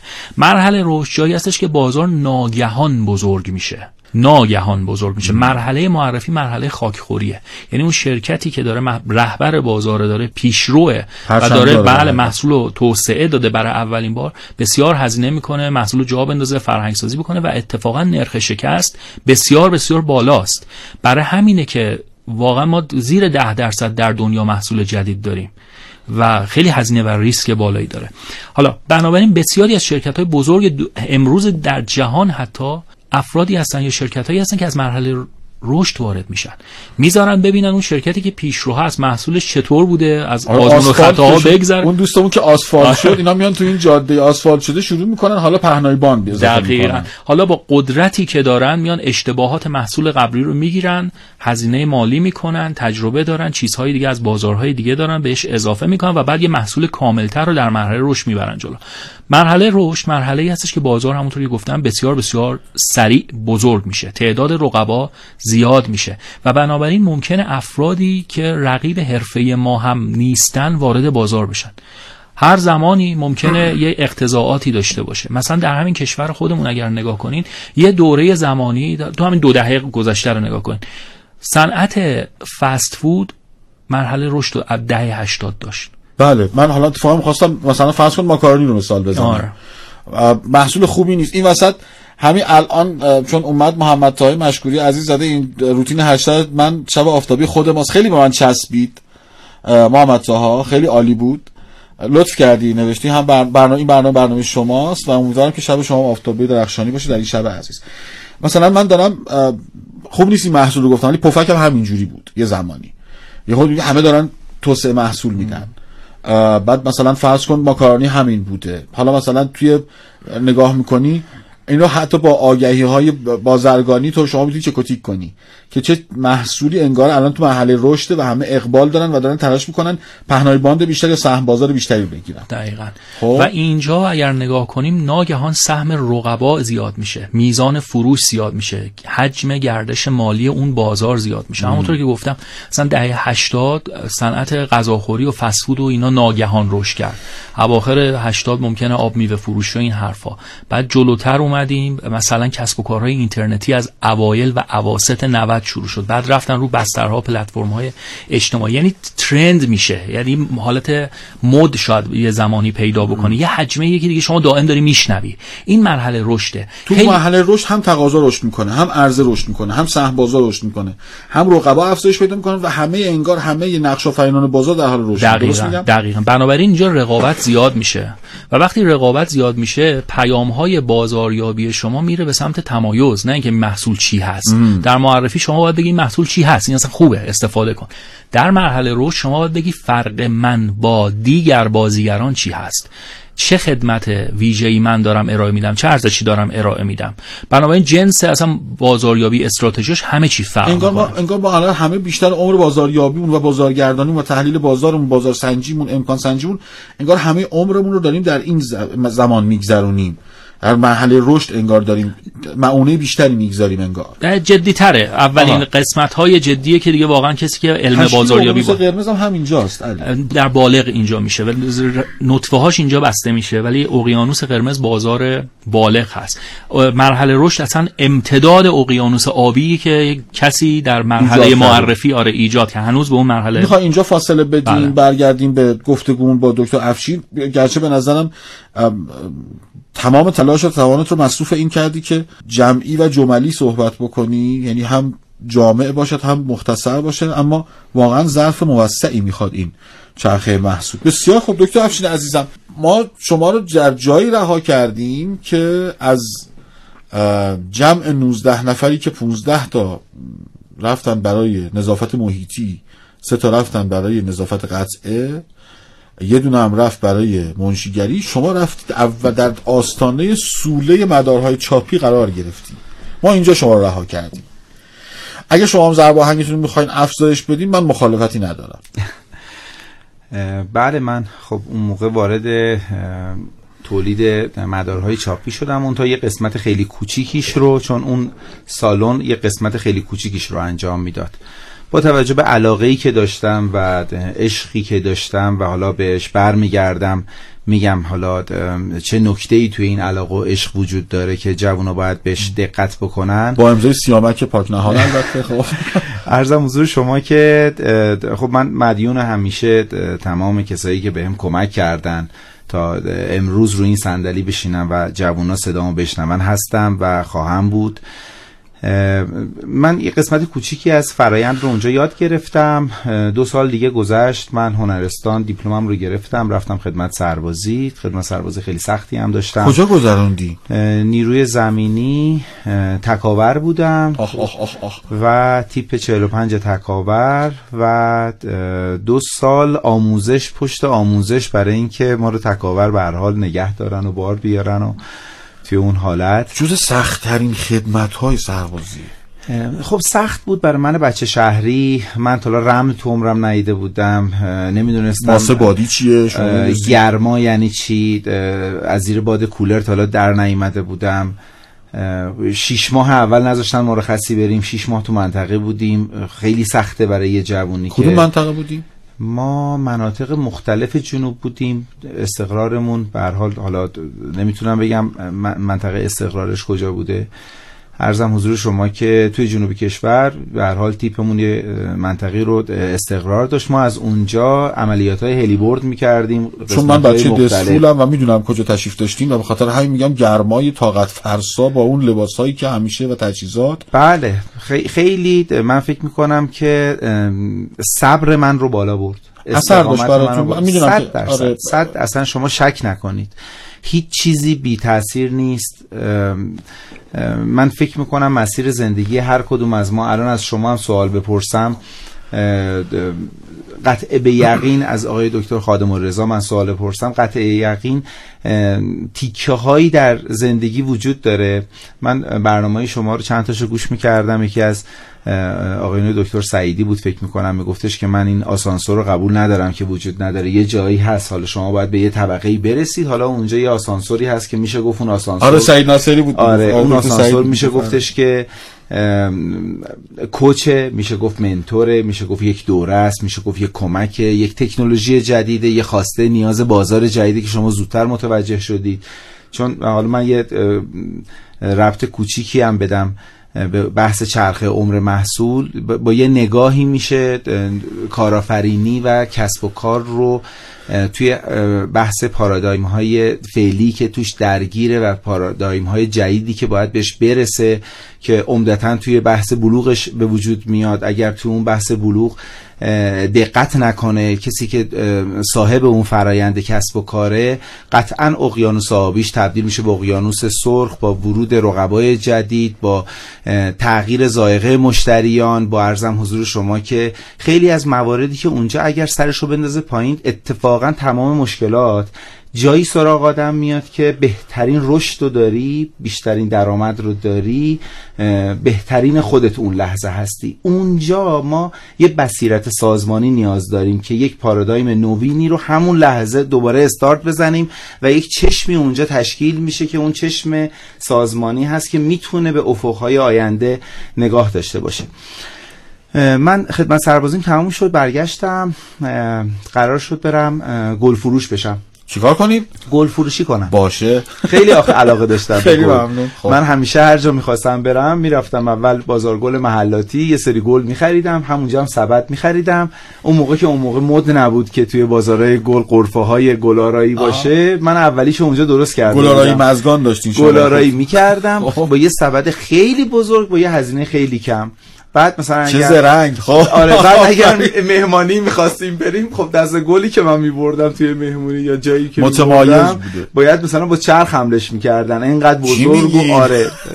علاقه داشتم. چون علاقه داشتم دقت می‌کردم به یه گل فروش که داره گل تزیین می‌کنه چیکار می‌کنه. زود اینو حفظ می‌کردم. یعنی من آشپز خیلی خوبیم. یعنی کمک آشپز خیلی خوبیم به خاطر اینکه خیلی موقع پیش مادرم خواهرم وا میستادم اینا که آشپزی می‌کردن نظافت خونه می‌کردن. شما مشاهده می‌کردید. من مشاهده می‌کردم در کنارش کمک می‌کردم. در کنارش اون کار تیمیه رو انجام می‌دادم. شما که اونجا آخر صحبت قبلی گفتی که فکر می‌کنم داری به خودت افتخار می‌کنی. من اون موقع داشتم به تیمم افتخار می‌کردم. یعنی یکی از بزرگترین افتخاراتی که من تو زندگی دارم بحث جانشین پروریه. که تونستم این جانشین پروری رو به درستی انجام بدم. خب من به بزرگترین جانشینی که وجود داره برای من و برای برادرم وجود داره ما دوتا اون بحث جانشین پروری رو داریم. یعنی من نباشم بابک صد بابک نباشه من می‌تونم کار رو جلو ببرم. روی این حساب به غیر از من و بابک ما تونستیم مدیرای بسیار توانمند که خودشون به هر حال الان دیگه ژنرال شدن. آفرین. و خودشون واقعا کسوت مدیریت یه سازمان برایشون کوچیکه. الان خودشون کارآفرینن. الان خودشون انقدر ایده دارن و انقدر واقعا من لذت می‌برم. من وقتی وارد مجموعه میشم من خب صبح ساعت 6 را میافتم. یک ساعت و نیم رانندگی می‌کنم می‌رسم کارخونم. وارد مجموعم که میشم نه به خاطر پولش بخوام لذت ببرم. اون پول برای من نمیمونه. اون یک یادگاریه. باید نسلای بعدی این رو ارتقا بدن که انشاءالله ما هم صد سال دیگه ببالیم بگیم ما هم در کشورمون شرکت هایی رو داریم که عمر صد ساله دارن. شرکت ما امسال وارد 29 همین سال کارش شده. انشاءالله اگر همین مدیرا و به حال همین چرخه انتقال دانش تجربه اگر اتفاق بیفته بگم فرزندان ما بتونن راه ما رو ادامه بدن و واقعا بیان وسط این یک بحث ملیه. یک سرمایه ملی 29 ساله های دکتر خرج شده تا الان این شرکت واقعا این یک سرمایه اجتماعیه. توی الان اگر ما موفقیم به خاطر اینه که شاید هزاران نفر از سال 74 که منو بابک این کار رو شروع کردیم و بنیانگذاری کردیم از منزل مادرمون و استارتش رو زدیم. یه اتاق سه در چهار شاید هم کوچیکتر.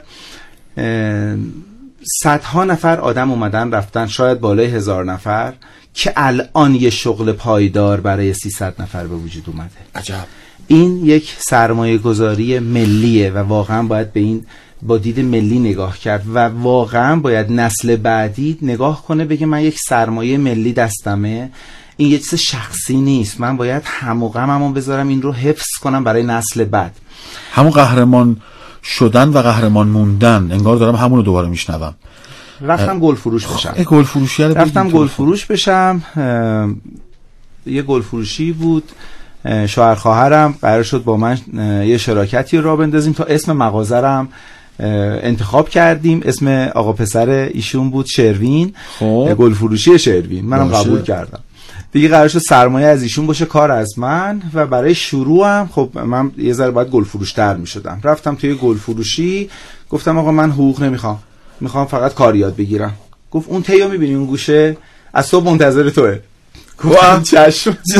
رفتم برداشتم و شروع کردم زمین رو تی زدن و جارو زدن و آب گلدونا رو عوض کردن و خار گلای روزو گرفتن و دیگه ظرف چند روز کلید رو گرفتین؟ دکتر اینو بهم بگو. کلید نگرفتم ولی واقعا بعد از یک هفته رفتم به شوهر خواهرم گفتم کیانوش بیا با هم گل فروشی را بندازیم. رفتیم به صحبت کردن که مغازه رو اجاره بکنیم. من یه پسرمه ای داشتم به من زنگ زد گفت شنیدم از کار برگشتی و من دنبال کارگر میگردم. گفتم کارت چیه؟ گفت نمیشه توضیح داد. تلفنی خیلی سخته.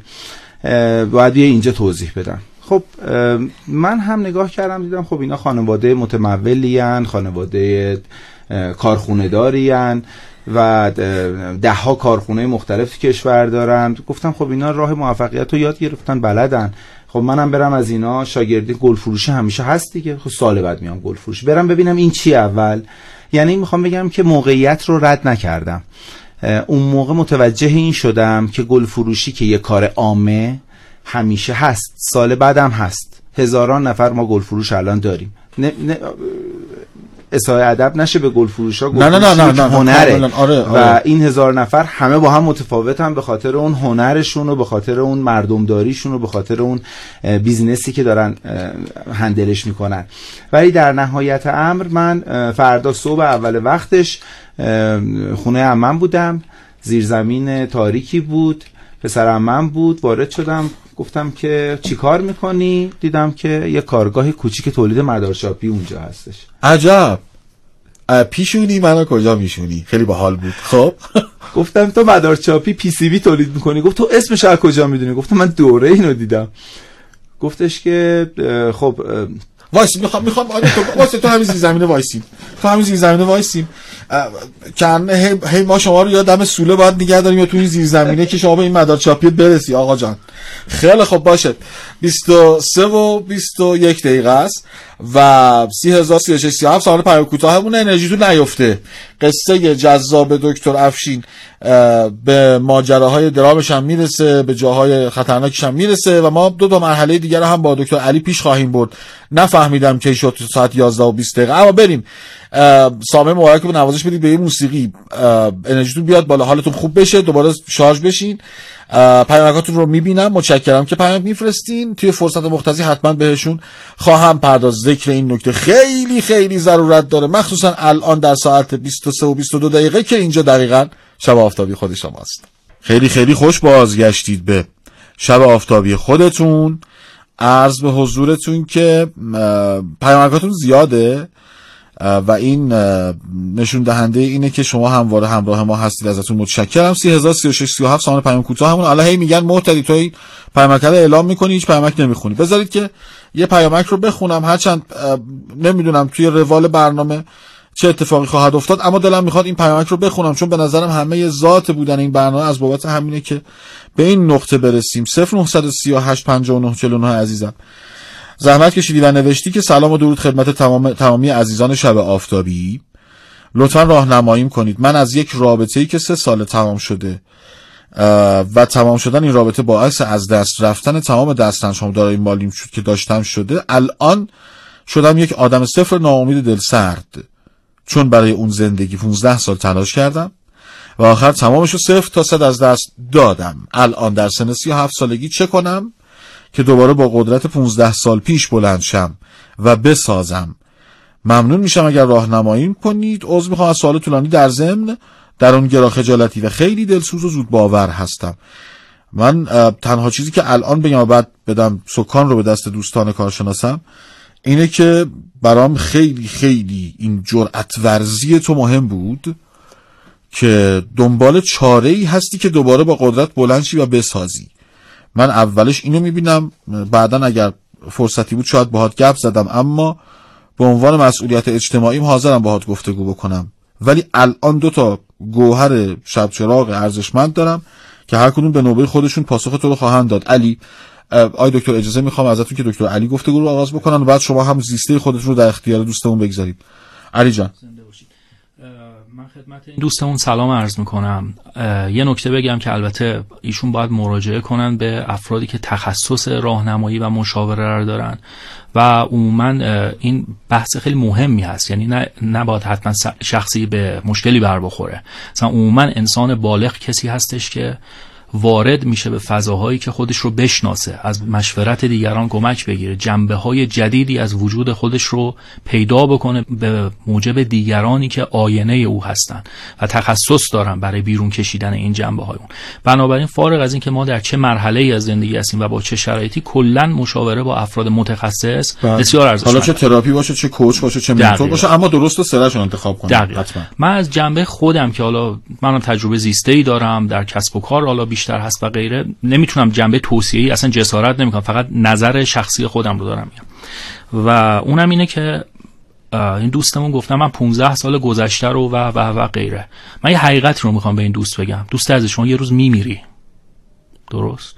یعنی از این حقیقت بنیادی تر نیست. و اوریانتر دقیقا مرگ که زندگی ما رو تعریف می‌کنه و نگاه ما به مرگ نحوه زندگی امروز ما رو تعریف می‌کنه زمانی که داریم. بنابراین از این زمان باید استفاده بکنیم. درست گذشته گذشته. اما جاودانه شده.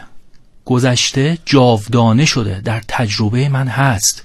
من نباید انکارش کنم نباید باهاش بجنگم نباید ردش کنم نباید خشم بهش بگیرم. ازش درس باید بگیرم و آماده بشم برای چالش های دیگه. اندازه و ایار یک انسان به دستاوردها و موفقیتاش نیست به مسائل و دردهاشه.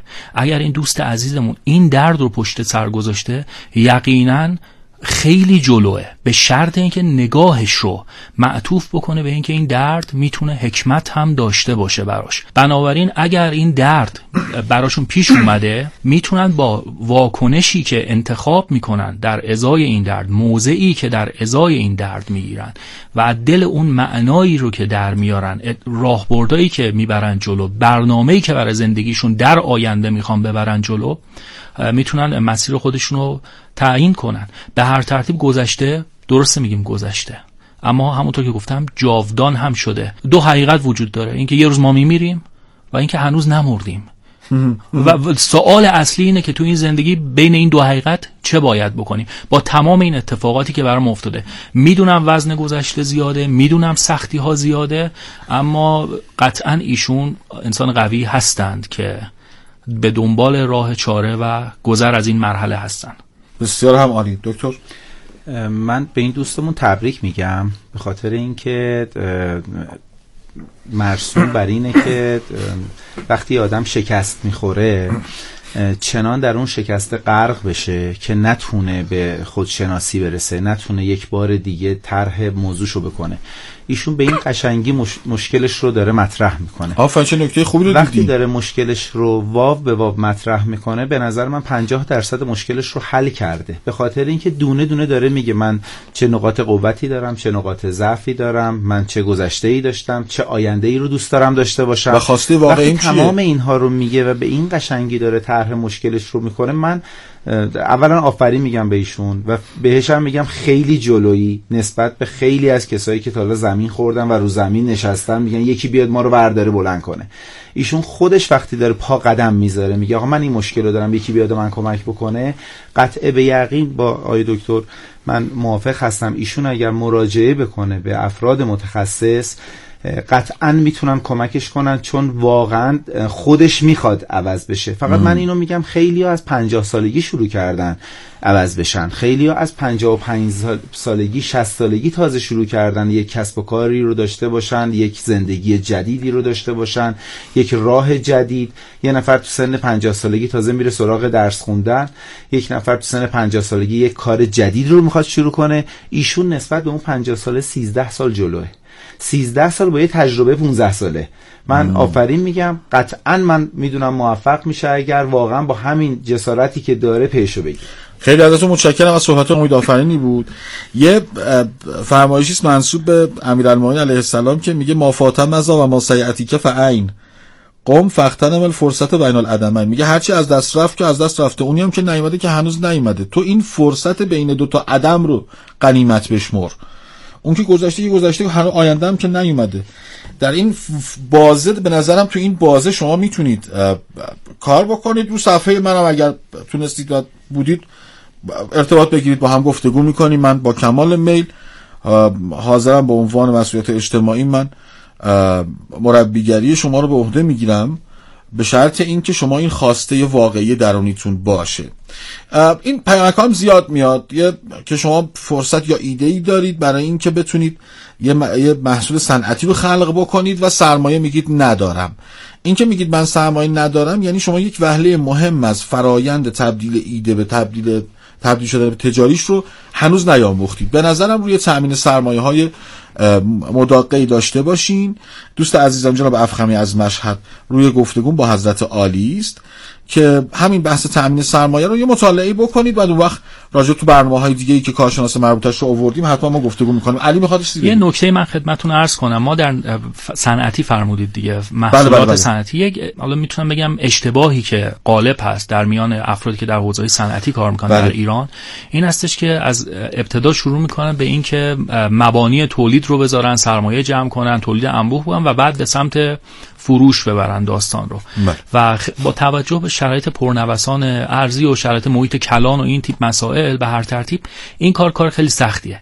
یعنی میرن توی باطلاق هزینه معمولا اینها دوره عمری داره چند سال باید تلاش کنن و به هر ترتیب خیلی ریسکه تو این چند سال آیا زمین و زمان به چه سمت و سوی می‌خواد بره. اگر امکانش رو دارن از سمت بازار شروع کنن. یعنی این توصیه من به حالا عموم هست ولی خب طبیعتا مورد به مورد این قضیه می‌تونه فرق کنه.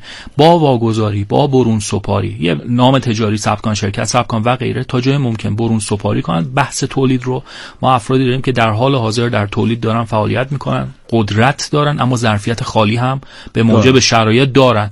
میشه برون سپاری کرد تولید با برند ایشون انجام بشه اما ایشون تمرکزش رو بر بازارسازی و بازاریابی بگذارن. با طرح توجیهی قوی به نظرم میشه متقاعد کرد کانال تولید رو. دقیقاً. کانال توزیعی داشته باشن نام تجاری جریان نقدینگی اینا یواش یواش که وارد شد بحث تولید رو هم می‌تونن درونی سازی حتی در آینده بکنن و یا شاید دیدن که نه اتفاقا همین خوبه و با مدل کسب و کار یا business model جدید با برون سپاری بحث تولید بحث بازار رو در آره مدل اشتراکی رو ببرن جلو یعنی یعنی مدل کسب و کار ایشون مدل اشتراکی باشد. روایت شما رو دوست دارم که زنده نگه دارم. اما واسطه محور برنامه علی دو تا بسته باقی مانده تا دو وهله باقی مانده رو میشه خیلی سریع برامون گفتگو بکنیم. بله خدمت شما هر شب ما مرحله معرفی و رشد رو گفتیم و حالا می‌خوایم مرحله بلوغ و افول رو از چرخه عمر محصول مطرح بکنیم. عموما مرحله بلوغ آشناترین مرحله از چرخه عمر محصول برای ما هست. یعنی تقریبا هر چیزی شما دارید می‌بینید در اطرافتون در مرحله بلوغ خودشه این محصول. بنابراین اگر من کارآفرین هستم یا کسب و کاری می‌خوام راه بندازم خیلی احتمالش زیاده که در صنعتی وارد بشم و محصولاتی ارائه بدم که در بازار بالغ هست. تقریبا تمام مسائل اطراف ما همچین شرایطی دارن. این شرایط چه چیزهایی هست؟ بازار در حد اکثر اندازه خودشه. رشد بازار کم شده. من مثال از صنعت غذاخوری زدم دهه 80 خیلی رشدش زیاد بود. آره. الان اندازش زیاده ولی شاید رشدش دیگه واقعا زیاد نباشه. دو درصد پنج درصد. ولی اون موقع ممکن سالی 100 درصد اندازه این صنعت بزرگ بشه. بنابراین یکی از ویژگی های بازار بالغ رشد نسبتا ثابته. تعداد رقبایی که حد اکثرن اما یواش یواش داره کم میشه. خلق نقدینگی که حد اکثره اما یواش یواش داره کم میشه. ثابت بوده و داره کم میشه. سوداوری که فاصلش با نقدینگی بیشتر شده. یعنی قبلا اگر در مرحله رشد ممکن بود من 50 درصد فرض بفرمایید هاش سودم می بود الان ممکنه شده 30 درصد 20 درصد. چرا؟ چون بخش بزرگیشو باید به جنگ رقابتی قیمتی کمپین های بازاریابی و این مشتری حفظ کردن گرفتن مشتری از سهم سایر کسب و کارها و این تیپ داستان ها اختصاص بدم. بنابراین خریدهای تکراری بخش دیگه ای از معرفه این بازار هست. شما چند نفر رو می‌شناسید که الان موبایل اولین بار در زندگیشون دارن می‌خرن. مثلا نیست دیگه تقریبا. وقتی من نوعی اولین بار بود داشتم گوشی همراه یا خط تلفن همراه می‌گرفتم اون بازار یعنی در حال رشد بود و من تعداد ماها زیاد می‌شد مشترکان. ولی الان هر کسی موبایل چندمشه که در طول عمرش گرفته این یعنی بازار بالغ هست بازار تکراری بازار بالغ است. بنابراین ورود به این بازارها نباید مثل با استراتژی همه چیز برای همه کس یا مشابه دیگران ولی با قیمت کمتر کیفیت بیشتر اینا نباید باشه. من باید گوشه بازار پیدا بکنم و خدمتی متفاوت و متمایز ارائه بدم که خورده ای از بازار رو پوشش بده که خواسته های متفاوتی داره. اگه خاطرتون باشه من گفتم محصول عینیت یافته خواسته است. ذهنیته. بنابراین باید ببینم کدوم یکی از بازارهای مشتریان من ممکنه که خواسته های مشابهی داشته اینجا باشه. گوشه دنج بازار مطرح میشه و. ریچ مارکت اینجا به وجود. دقیقا. پس در بازار بالغ یک استراتژی عمومی خوب برای ورود به بازار این هستش که من نوعی اون خلع بازار رو پیدا کنم. چون احتمالا رقبای بزرگ و قبلی پیشگام ها اونقدر مقیاسشون بزرگه که یه خورده بازارهای قطعا جا مونده ولی اونها اصلا براشون مقیاسشون اجازه نمیده ورود کنن به این بازارها. بنابراین من یک کارآفرین ممکنه بتونم از این مقیاس استفاده بکنم و وارد این بازار بشم. مثلا الان بازار نون شیرنی همین غذا. با وجودی که بازار بالغه اما خورده بازارها و سلایق مختلفی هست که ما می‌تونیم بهش پاسخ بدیم و وارد بشیم. و در نهایت ما وارد بازار افول میشیم. بله در چرخ عمر محصول. این مرحله مرحله ای که دیگه اون محصول تکنولوژیش یا طبقه بازارش دیگه کم کمک داره جمع میشه. دقیقا. مثلا تلویزیون سیاه سفید مثلا تخت سیاه سفید. ببین چی می‌خوام بگم؟ تکنولوژی های گذشته. خب استراتژی های اینجا هم متفاوت هست. شرکت ممکنه اگه پیشرو در بازار باشه سهم بقیه رقبا رو بخره تا خودش تنها بازیگر باشه و بازار براش همچنان جذاب باشه. ممکنه بره به سمت حفظ مشتری های پیشین ممکنه بازار رو انحصاری برای خودش بکنه ممکنه دین های خودش رو برای خروج از بازار صاف بکنه. البته باز محصول به محصول فرق می‌کنه. بعضی از محصولات وقتی وارد مرحله افول میشن تازه قیمتی میشن. محصولات کلکسیونری وقتی وارد مرحله افول میشن قیمتشون میره بالا. چون limited edition یا محدود هست تعدادشون. ولی خب یه سری محصولات مصرفی ممکنه واقعا دیگه ارزش خودشون رو از دست بدن. این بحث بحث بسیار گسترده ای هست چون یک مرکز ثقله. من می‌خوام یک نتیجه گیری بکنم چون تقریبا هیچی از این چرخ عمر محصول ما نگفتیم. آره. فقط می‌خوام بگم که این مر- مرکز ثقل این که حالا هر مرحله چه ویژگیهایی داره و غیره از منظر کسب و کار خرد ممکنه یه چیز باشه. ولی از منظر بزرگترین شرکت ها مرکز ثقلی هست که میان تمام لایه های منابع انسانی مالی بازاریابی تمام عملکردها و function های کسب و کار رو با چرخه عمر محصول match می‌کنن. در چون عینی هست. من اگر در دپارتمان بازاریابی هستم می‌تونم با زبان چرخه عمر محصول به دپارتمان منابع انسانی ارتباط بگیرم و بحث م- فصل مشترک داشته باشیم که با این چرخه که حضور داریم و اقتضاعات اون چه نوع منابع انسانی لازم داریم؟ چه نوع حجم مالی لازم داریم؟ چه نوع استراتژی لازم؟ هرچند اینا در راستای استراتژی سطح بالا ولی یه هستن بار اینو باشیم اصلا چرخ محصول رو با, با نگاه به بازار خود یه بار توی برنامه بشین با هم گپ بزنیم. بله، عالی. وعده‌اش رو از تو می‌گیرم. مثلا راجع به بحث افول اگر بخوایم یه کوچولو بخوام ذهنتون رو ذهن آگاهی بدم به شما ساختار ذهنیتون رو یه خورده ببندم. راجع به ماسک فکر بکنید. در دوران همهگیری اه، چگونه رشد کرد چگونه بلوغ رسید و چگونه مزمحل شد. البته که می‌دونیم هنوز گوشه بازار مثلا فرض کادر درمان از این داستان استفاده می‌کنن. کامران میگه که درود شکست لباسای کهنه مهم نیست. مهم که تو نقش تو خوب بازی کنی. تو این وضعیت بودن اینو میرسونی که داری نقش تو خوب عالی بازی می‌کنی زندگی می‌کنی. با این مقدمه خوشگلی که کامران گفت من روایت دکتر رو ادامه می‌گیرم. دکتر افشین در زیر زمین پسرم جانی. الان مدار چاپی اسمش هم بلدی؟ اون دوستمونم کف کرد. تو چه از کجا می‌دونی؟ خب. فقط آهنگمون خیلی باید زیاد باشه. من چند اونطوری. ماهی کارگر ایشون بودم. بعد دیگه تولید مدارشاپی یه کار خیلی کثیفیه. با مواد اسیدی مواد قلیایی. کیانوش چی شد این وسط؟ تفلک. خدافزی کردیم دیگه. گفتیم دیگه گل گل فروشی نزنیم. خب. هر حضور شما که تقریبا میشه گفتش که چند ماه بود که من دیگه رسما داشتم کارگاه مدارشاپی ولی همه چی با دست دیگه کار انجام می‌دادم که خیلی هم کرکسیف بود. خب خیلی ها می اومدن می‌گفتن ای این چه کاریه؟ تو مثلا می‌تونید نمی‌دونم این کارو بکنی اون کارو بکنی. ته دل آدم رو خیلی ها هستن میان حالا شروع می‌کنن خالی کردن. یه صحبتی از معنویت کردید. من اونجا یه حدیثی از حضرت علی حالا نمی‌دونم از ایشون هست یا نیست ولی خب خیلی به دل من نشست. یه جا خوندم که حضرت علی علیه السلام میفرمایند که اگر وارد یک کاری شدی یک سال صبر کن بعد از یک سال تصمیم بگیر که داخلش بمونی یا بیای بیرون. باز من چون آدم حرفوش کنی بودم گوش کردم. نرفتم تشو در بیارم برای ایشون هست یا نه. گفتم خب حرف درستی می‌زنه دیگه. بعد دو ماه سه ماه چرا من تصمیم بگیرم؟ می‌خواستم بیام بیرون. واقعا دلم خب. زده شده بود با پولی که در آورده بودم از خدمت سربازی حالا خیلی ها میرن خدمت سربازی من توی خدمت سربازی می‌رفتم خونه فرمانده ها رو نقاشی می‌کردم نمی‌دونم آره چون خیلی علاقه داشتم. خب. مادرمونم خیلی کمکمون می‌کرد و یکی از بزرگترین عامل های موفقیت من و برادرم مادرم خدا هستش که من اینجا از اینجا دستشو میبوسم و پاشو میبوسم و پیشونیشو میبوسم به خاطر اینکه خیلی فداکاری کرد. شاید من الان جیگر اینو نداشته باشم که پسرم که الان یک استارتاپی رو داره راه اندازی می‌کنه بیام نصف خونم خالی کنم. بگم بیا تو اینجا الان این استارتاپ تو انجام بده. ولی مادرم من برای من این کار کرد. وقتی فهمید من این کار رو می‌خوام ادامه بدم ما یه خونه ای داشتیم. دو تا اتاق سه در چهار داشت. پایین یه, یه دو تا اتاقم بالا. قشنگ یه طبقه رو خالی کرد. گفتش که خب بیا اینجا این کار رو انجام بده.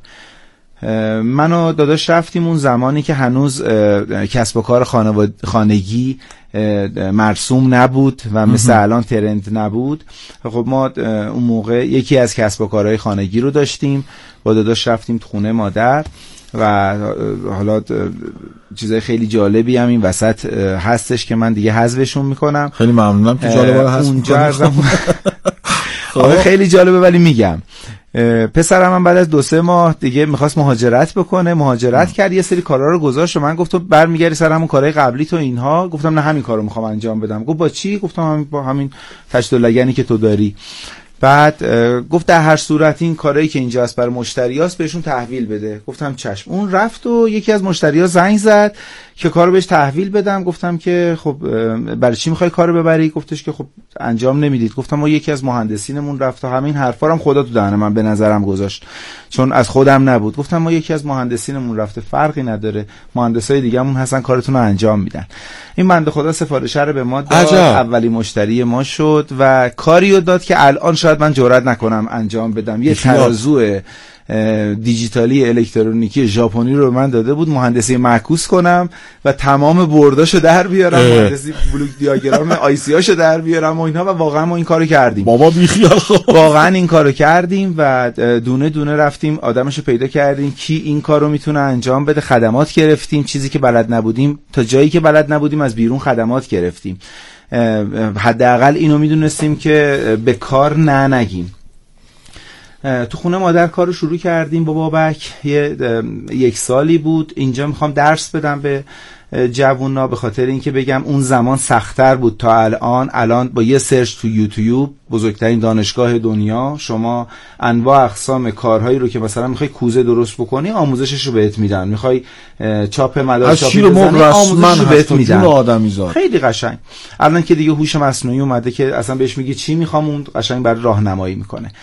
من می‌خواستم کار مدارچاپی تولید کنم ولی بلد نبودم. چیزی هم یاد نگرفته بودم. یه سری دستگاه بود که دیده بودم از نزدیک توی محل کار پسرم دستگاه هایی که اون داشت و اینها به هم نداده بود چون من پولش نداشتم ازش بخرم و با دست و اینها می‌خواستیم کار کنیم. خیلی چیزا رو بلد نبودیم. برادر من می‌رفت پادگان. خب من سال 73 که خدمت اومدم داداش رفتش سرباز شد. به خاطر اینکه این تعادل سرباز بالاخره یه پاک نهالی تو خدمت باشه. آره. میشه بعد باشه. خب.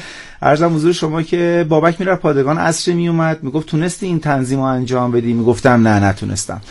باز می‌رفت فردا میومد. بعد از یک هفته دیگه نشست به گریه کردن که چرا ما نمی‌تونیم این کار رو انجام بدیم؟ گفتم درست میشه ولی تو این بین من ده بیست تا تکنیک چاپ سیلک رو یاد گرفتم. یعنی واقعا بدون آموزش بدون استاد بدون راهنما و کار شد مربی ما. خود کار. من هر کاری رو که تولید می‌کردم آقای دکتر مثلا مشتری می‌گفت 100 تا می‌خوام من 110 تا می‌زدم. 10 تاش به هر حال خراب می‌شد دیگه. من این 10 تا خرابو میذاشتم کنار یا 10 تایی که قیافش رو خودم خوشم نمیومد 100 تا از خوشگل تریناشو بسته بندی می‌کردم. بعد میومدم لیبل کیوسی اوکی و برچسب کنترل کیفیت و تضمین. یه چیزایی روش میچسبوندم اگر الان من خودم نگاه کنم میگم این توی کارخونه که مثلا 10 تا ایزو هم داره بسته بندی شده.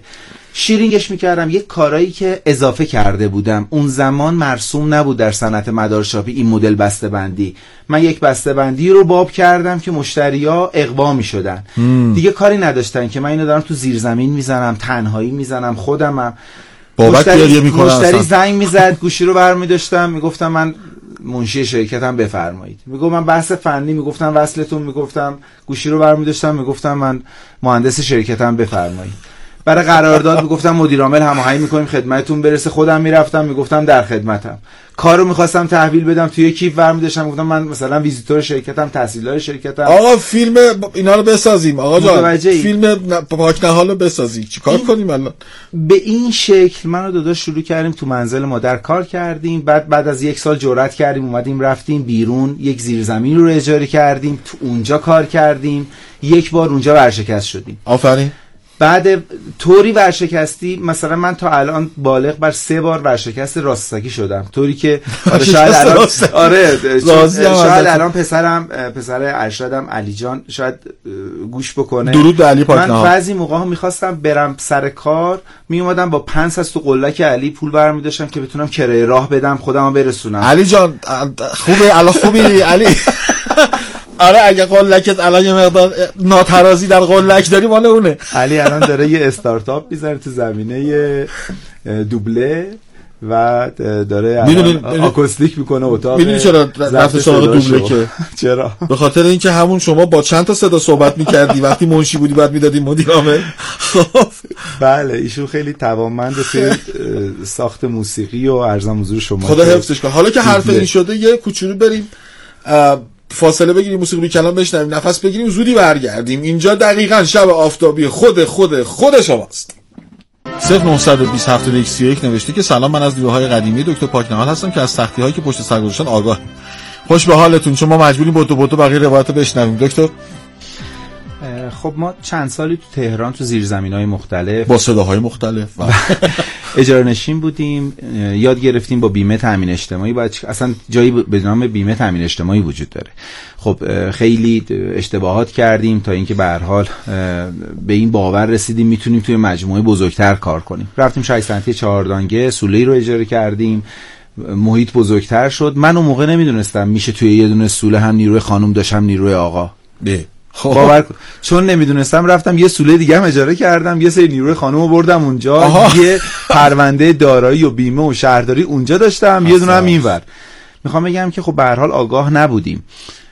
چندین سالی رو ما توی شهرک صنعتی چهاردانگه توی سوله های مختلف طی کردیم و حالا الان یه نکته هم آخرش می‌خوام بگم که اتصال تمام اینها رو به هم بتونم بدم. خب سال 87 بود تونستیم بعد از چندین سال که داشتیم هزینه می‌کردیم بتونیم یه زمینی رو بخریم شهر صنعتی عباس آباد سال 87 شهر صنعتی عباس آباد رفتیم. اونجا باز یه کارگاه کوچیک بودیم. سال 88 89 با توامندی که بابک داشت و ارتباطاتی که تونست بگیره با کشور چین ما راه کشور چین رو گرفتیم. در پیش سال 88 تا 89 و همون موقع وقتی من وارد کارخونه های اونا شدم برای بار اول وارد کارخونه مدارشاپی می شدم می دیدم واقعا کارهایی که ما داریم می‌کنیم و می‌کنن ولی با دستگاه. مثلا ما سوراخکاری برده رو با دست انجام می‌دادیم برشکاری رو با دست انجام می‌دادیم اونا با دستگاه انجام می‌دادن و امثال هم. اون بحث کارآفرینی ارزش آفرینی رو می‌خوام خدمتتون عرض کنم. سال 89 ما موفق شدیم. فناوری تولید بردهای metal base و بردهای MCPCB که بردهایی هستن که روی بستر فلزات هستن نه بستر فیبر استخونی و fiberglass. ما تونستیم اون موقع برا بار اول این فناوری رو وارد کشور بکنیم. به عنوان یکی از اولین طرحهای اف بودش که برا بار اول ما تو صنعتمون انجام دادیم. یکی از دلایلی که الان ما روی این صندلی نشستیم اینه که همیشه دنبال نوآوری بودیم آقای دکتر.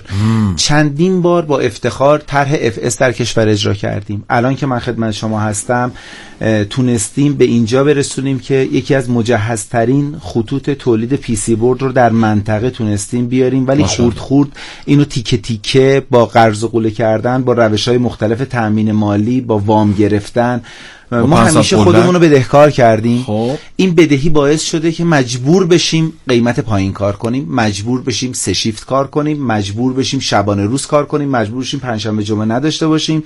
من با افتخار میگم تو 29 سال گذشته هیچ وقت چراغ ما شبا هم حتی خاموش نشده. یعنی شما می‌تونید دوربینای کارخونه ما رو رصد بکنید. همیشه روشنه به خاطر اینکه سعی کردیم همیشه توی بازار حرف جدید داشته باشیم برای گفتن.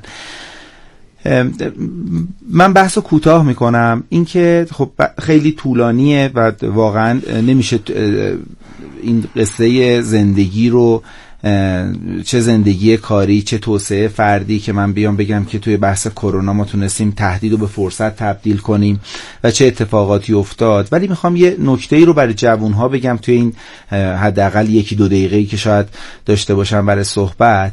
اینه که اگر بخوان موفق بشن و من چیزی که خودم انجام دادم رو بیام این رو به صورت یک فرمول بیارم اول باید عاشق کارتون باشید. عاشق اون چیزی باشید که می‌خواید انجام بدید. وقتی یه نفر عاشق یه چیزیه سختیش به چشش نمیاد. میاد. پول براش در نیاره میگه عیبی نداره. ببینید ما از روز اول با بابک دنبال پول نبودیم. یادم میاد اولین سفارشی که گرفتم بابک گفت چقدر توش ارزم حضور شما که میمونه. داره. گفتم اندازه یه دونه ساندویچ سوسیس. یعنی بریم با هم دیگه یه دونه ساندویچ بخوریم. یعنی. اصلا و ابدا دنبال پول نبودیم. پول در آینده میاد. اعتبار شهرت موفقیت آینده میاد. این آینده برای ما سال 97 بود. من تا سال پاییز 97 یه آدم مقروض بدهکار ریالی آهی در بساط نداشتم. ولی تاباوری کردم. این تاباوری شما اگر برای کارتون هدف گذاری بکنید این هدف یک چشمانداز بزرگ باشه. ما همیشه می‌گفتیم می‌خوایم بزرگترین باشیم. الان هم میگیم از این می‌خوایم بزرگتر باشیم. بریم بازارهای اروپا رو بگیریم سمت ایران. بریم به هند صادرات داشته باشیم. چرا هندیه به ایران صادرات داشته باشه؟ چرا ویتنام و چینیه به ایران صادرات داشته باشه؟ برای این منظور باید برنامه ریزی سناریو محور بکنیم. بر این مبنا که ما برای هر اتفاقی که در آینده احتمال رخ دادنش رو میدیم چند سناریو بنویسیم از الان. سناریوی خوشبینانه سناریوی بدبینانه و سناریوی اعتدالی که هر کدومش که پیش اومد همون رو ارزم حضور شما که از قبل بهش فکر کرده باشیم. در کنارش باید ما تلاش بکنیم. این تلاش رو من می‌خوام بگم که غرقگی در کار. یعنی طوری به قول شما میگید الان نفهمیدیم ساعت چجور شد دوازده. در یک غرقگی در کار خودشون رو باید غرق بکنن و در نهایت اگر نظم و استمرار داشته باشن و اگر صبر بکنن در نهایت همه چی در کنارش و در ادامهش به دنبال هم خیلی خیلی خوب بود و مفصل. ما 57 باید تحویل میدیم 58 باید تحویل بدید دکتر. حالا فقط اینو بگم که جواد نژاد حسینی از مشهد گفته ت... کارگاه تلاشکاری دارم. آقای محتدی به این دوست 37 سالمون بگین. هر کاری از دستم برباد براش انجام میدم. امید به خدا دوباره شروع کنه. برنده همون بازنده دفعه قبلی. علی یه جمله فقط. یه جمله یه دونه. آرزوی چالش های بزرگتری برای شنوندگانمون می‌کنم. چون انسان رو چالش هاش تعریف می‌کنه و دل این چالش ها شخص جدیدی میشه و آینده بهتری رو می‌تونه بسازه. سپاس از لطفت. پیامک مخاطب میگه همه باباها به قلکا نگاه ویژه‌ای داشتن فقط آقای دکتر شجاعت اعتراف داشت. دم شما هم گرم و من در پایان خواهم گفت تو بال باز کنین. آسمان آبی ماست. طلوع کن به همین شب که آفتابی ماست. مردم خداحافظ. تابستان است. زندگی یافتن سکه ده شاهی. در جوی خیابان است. هر کجا هستم باشم آسمان مال من است پنجره. فکر هوا عشق زمین مال من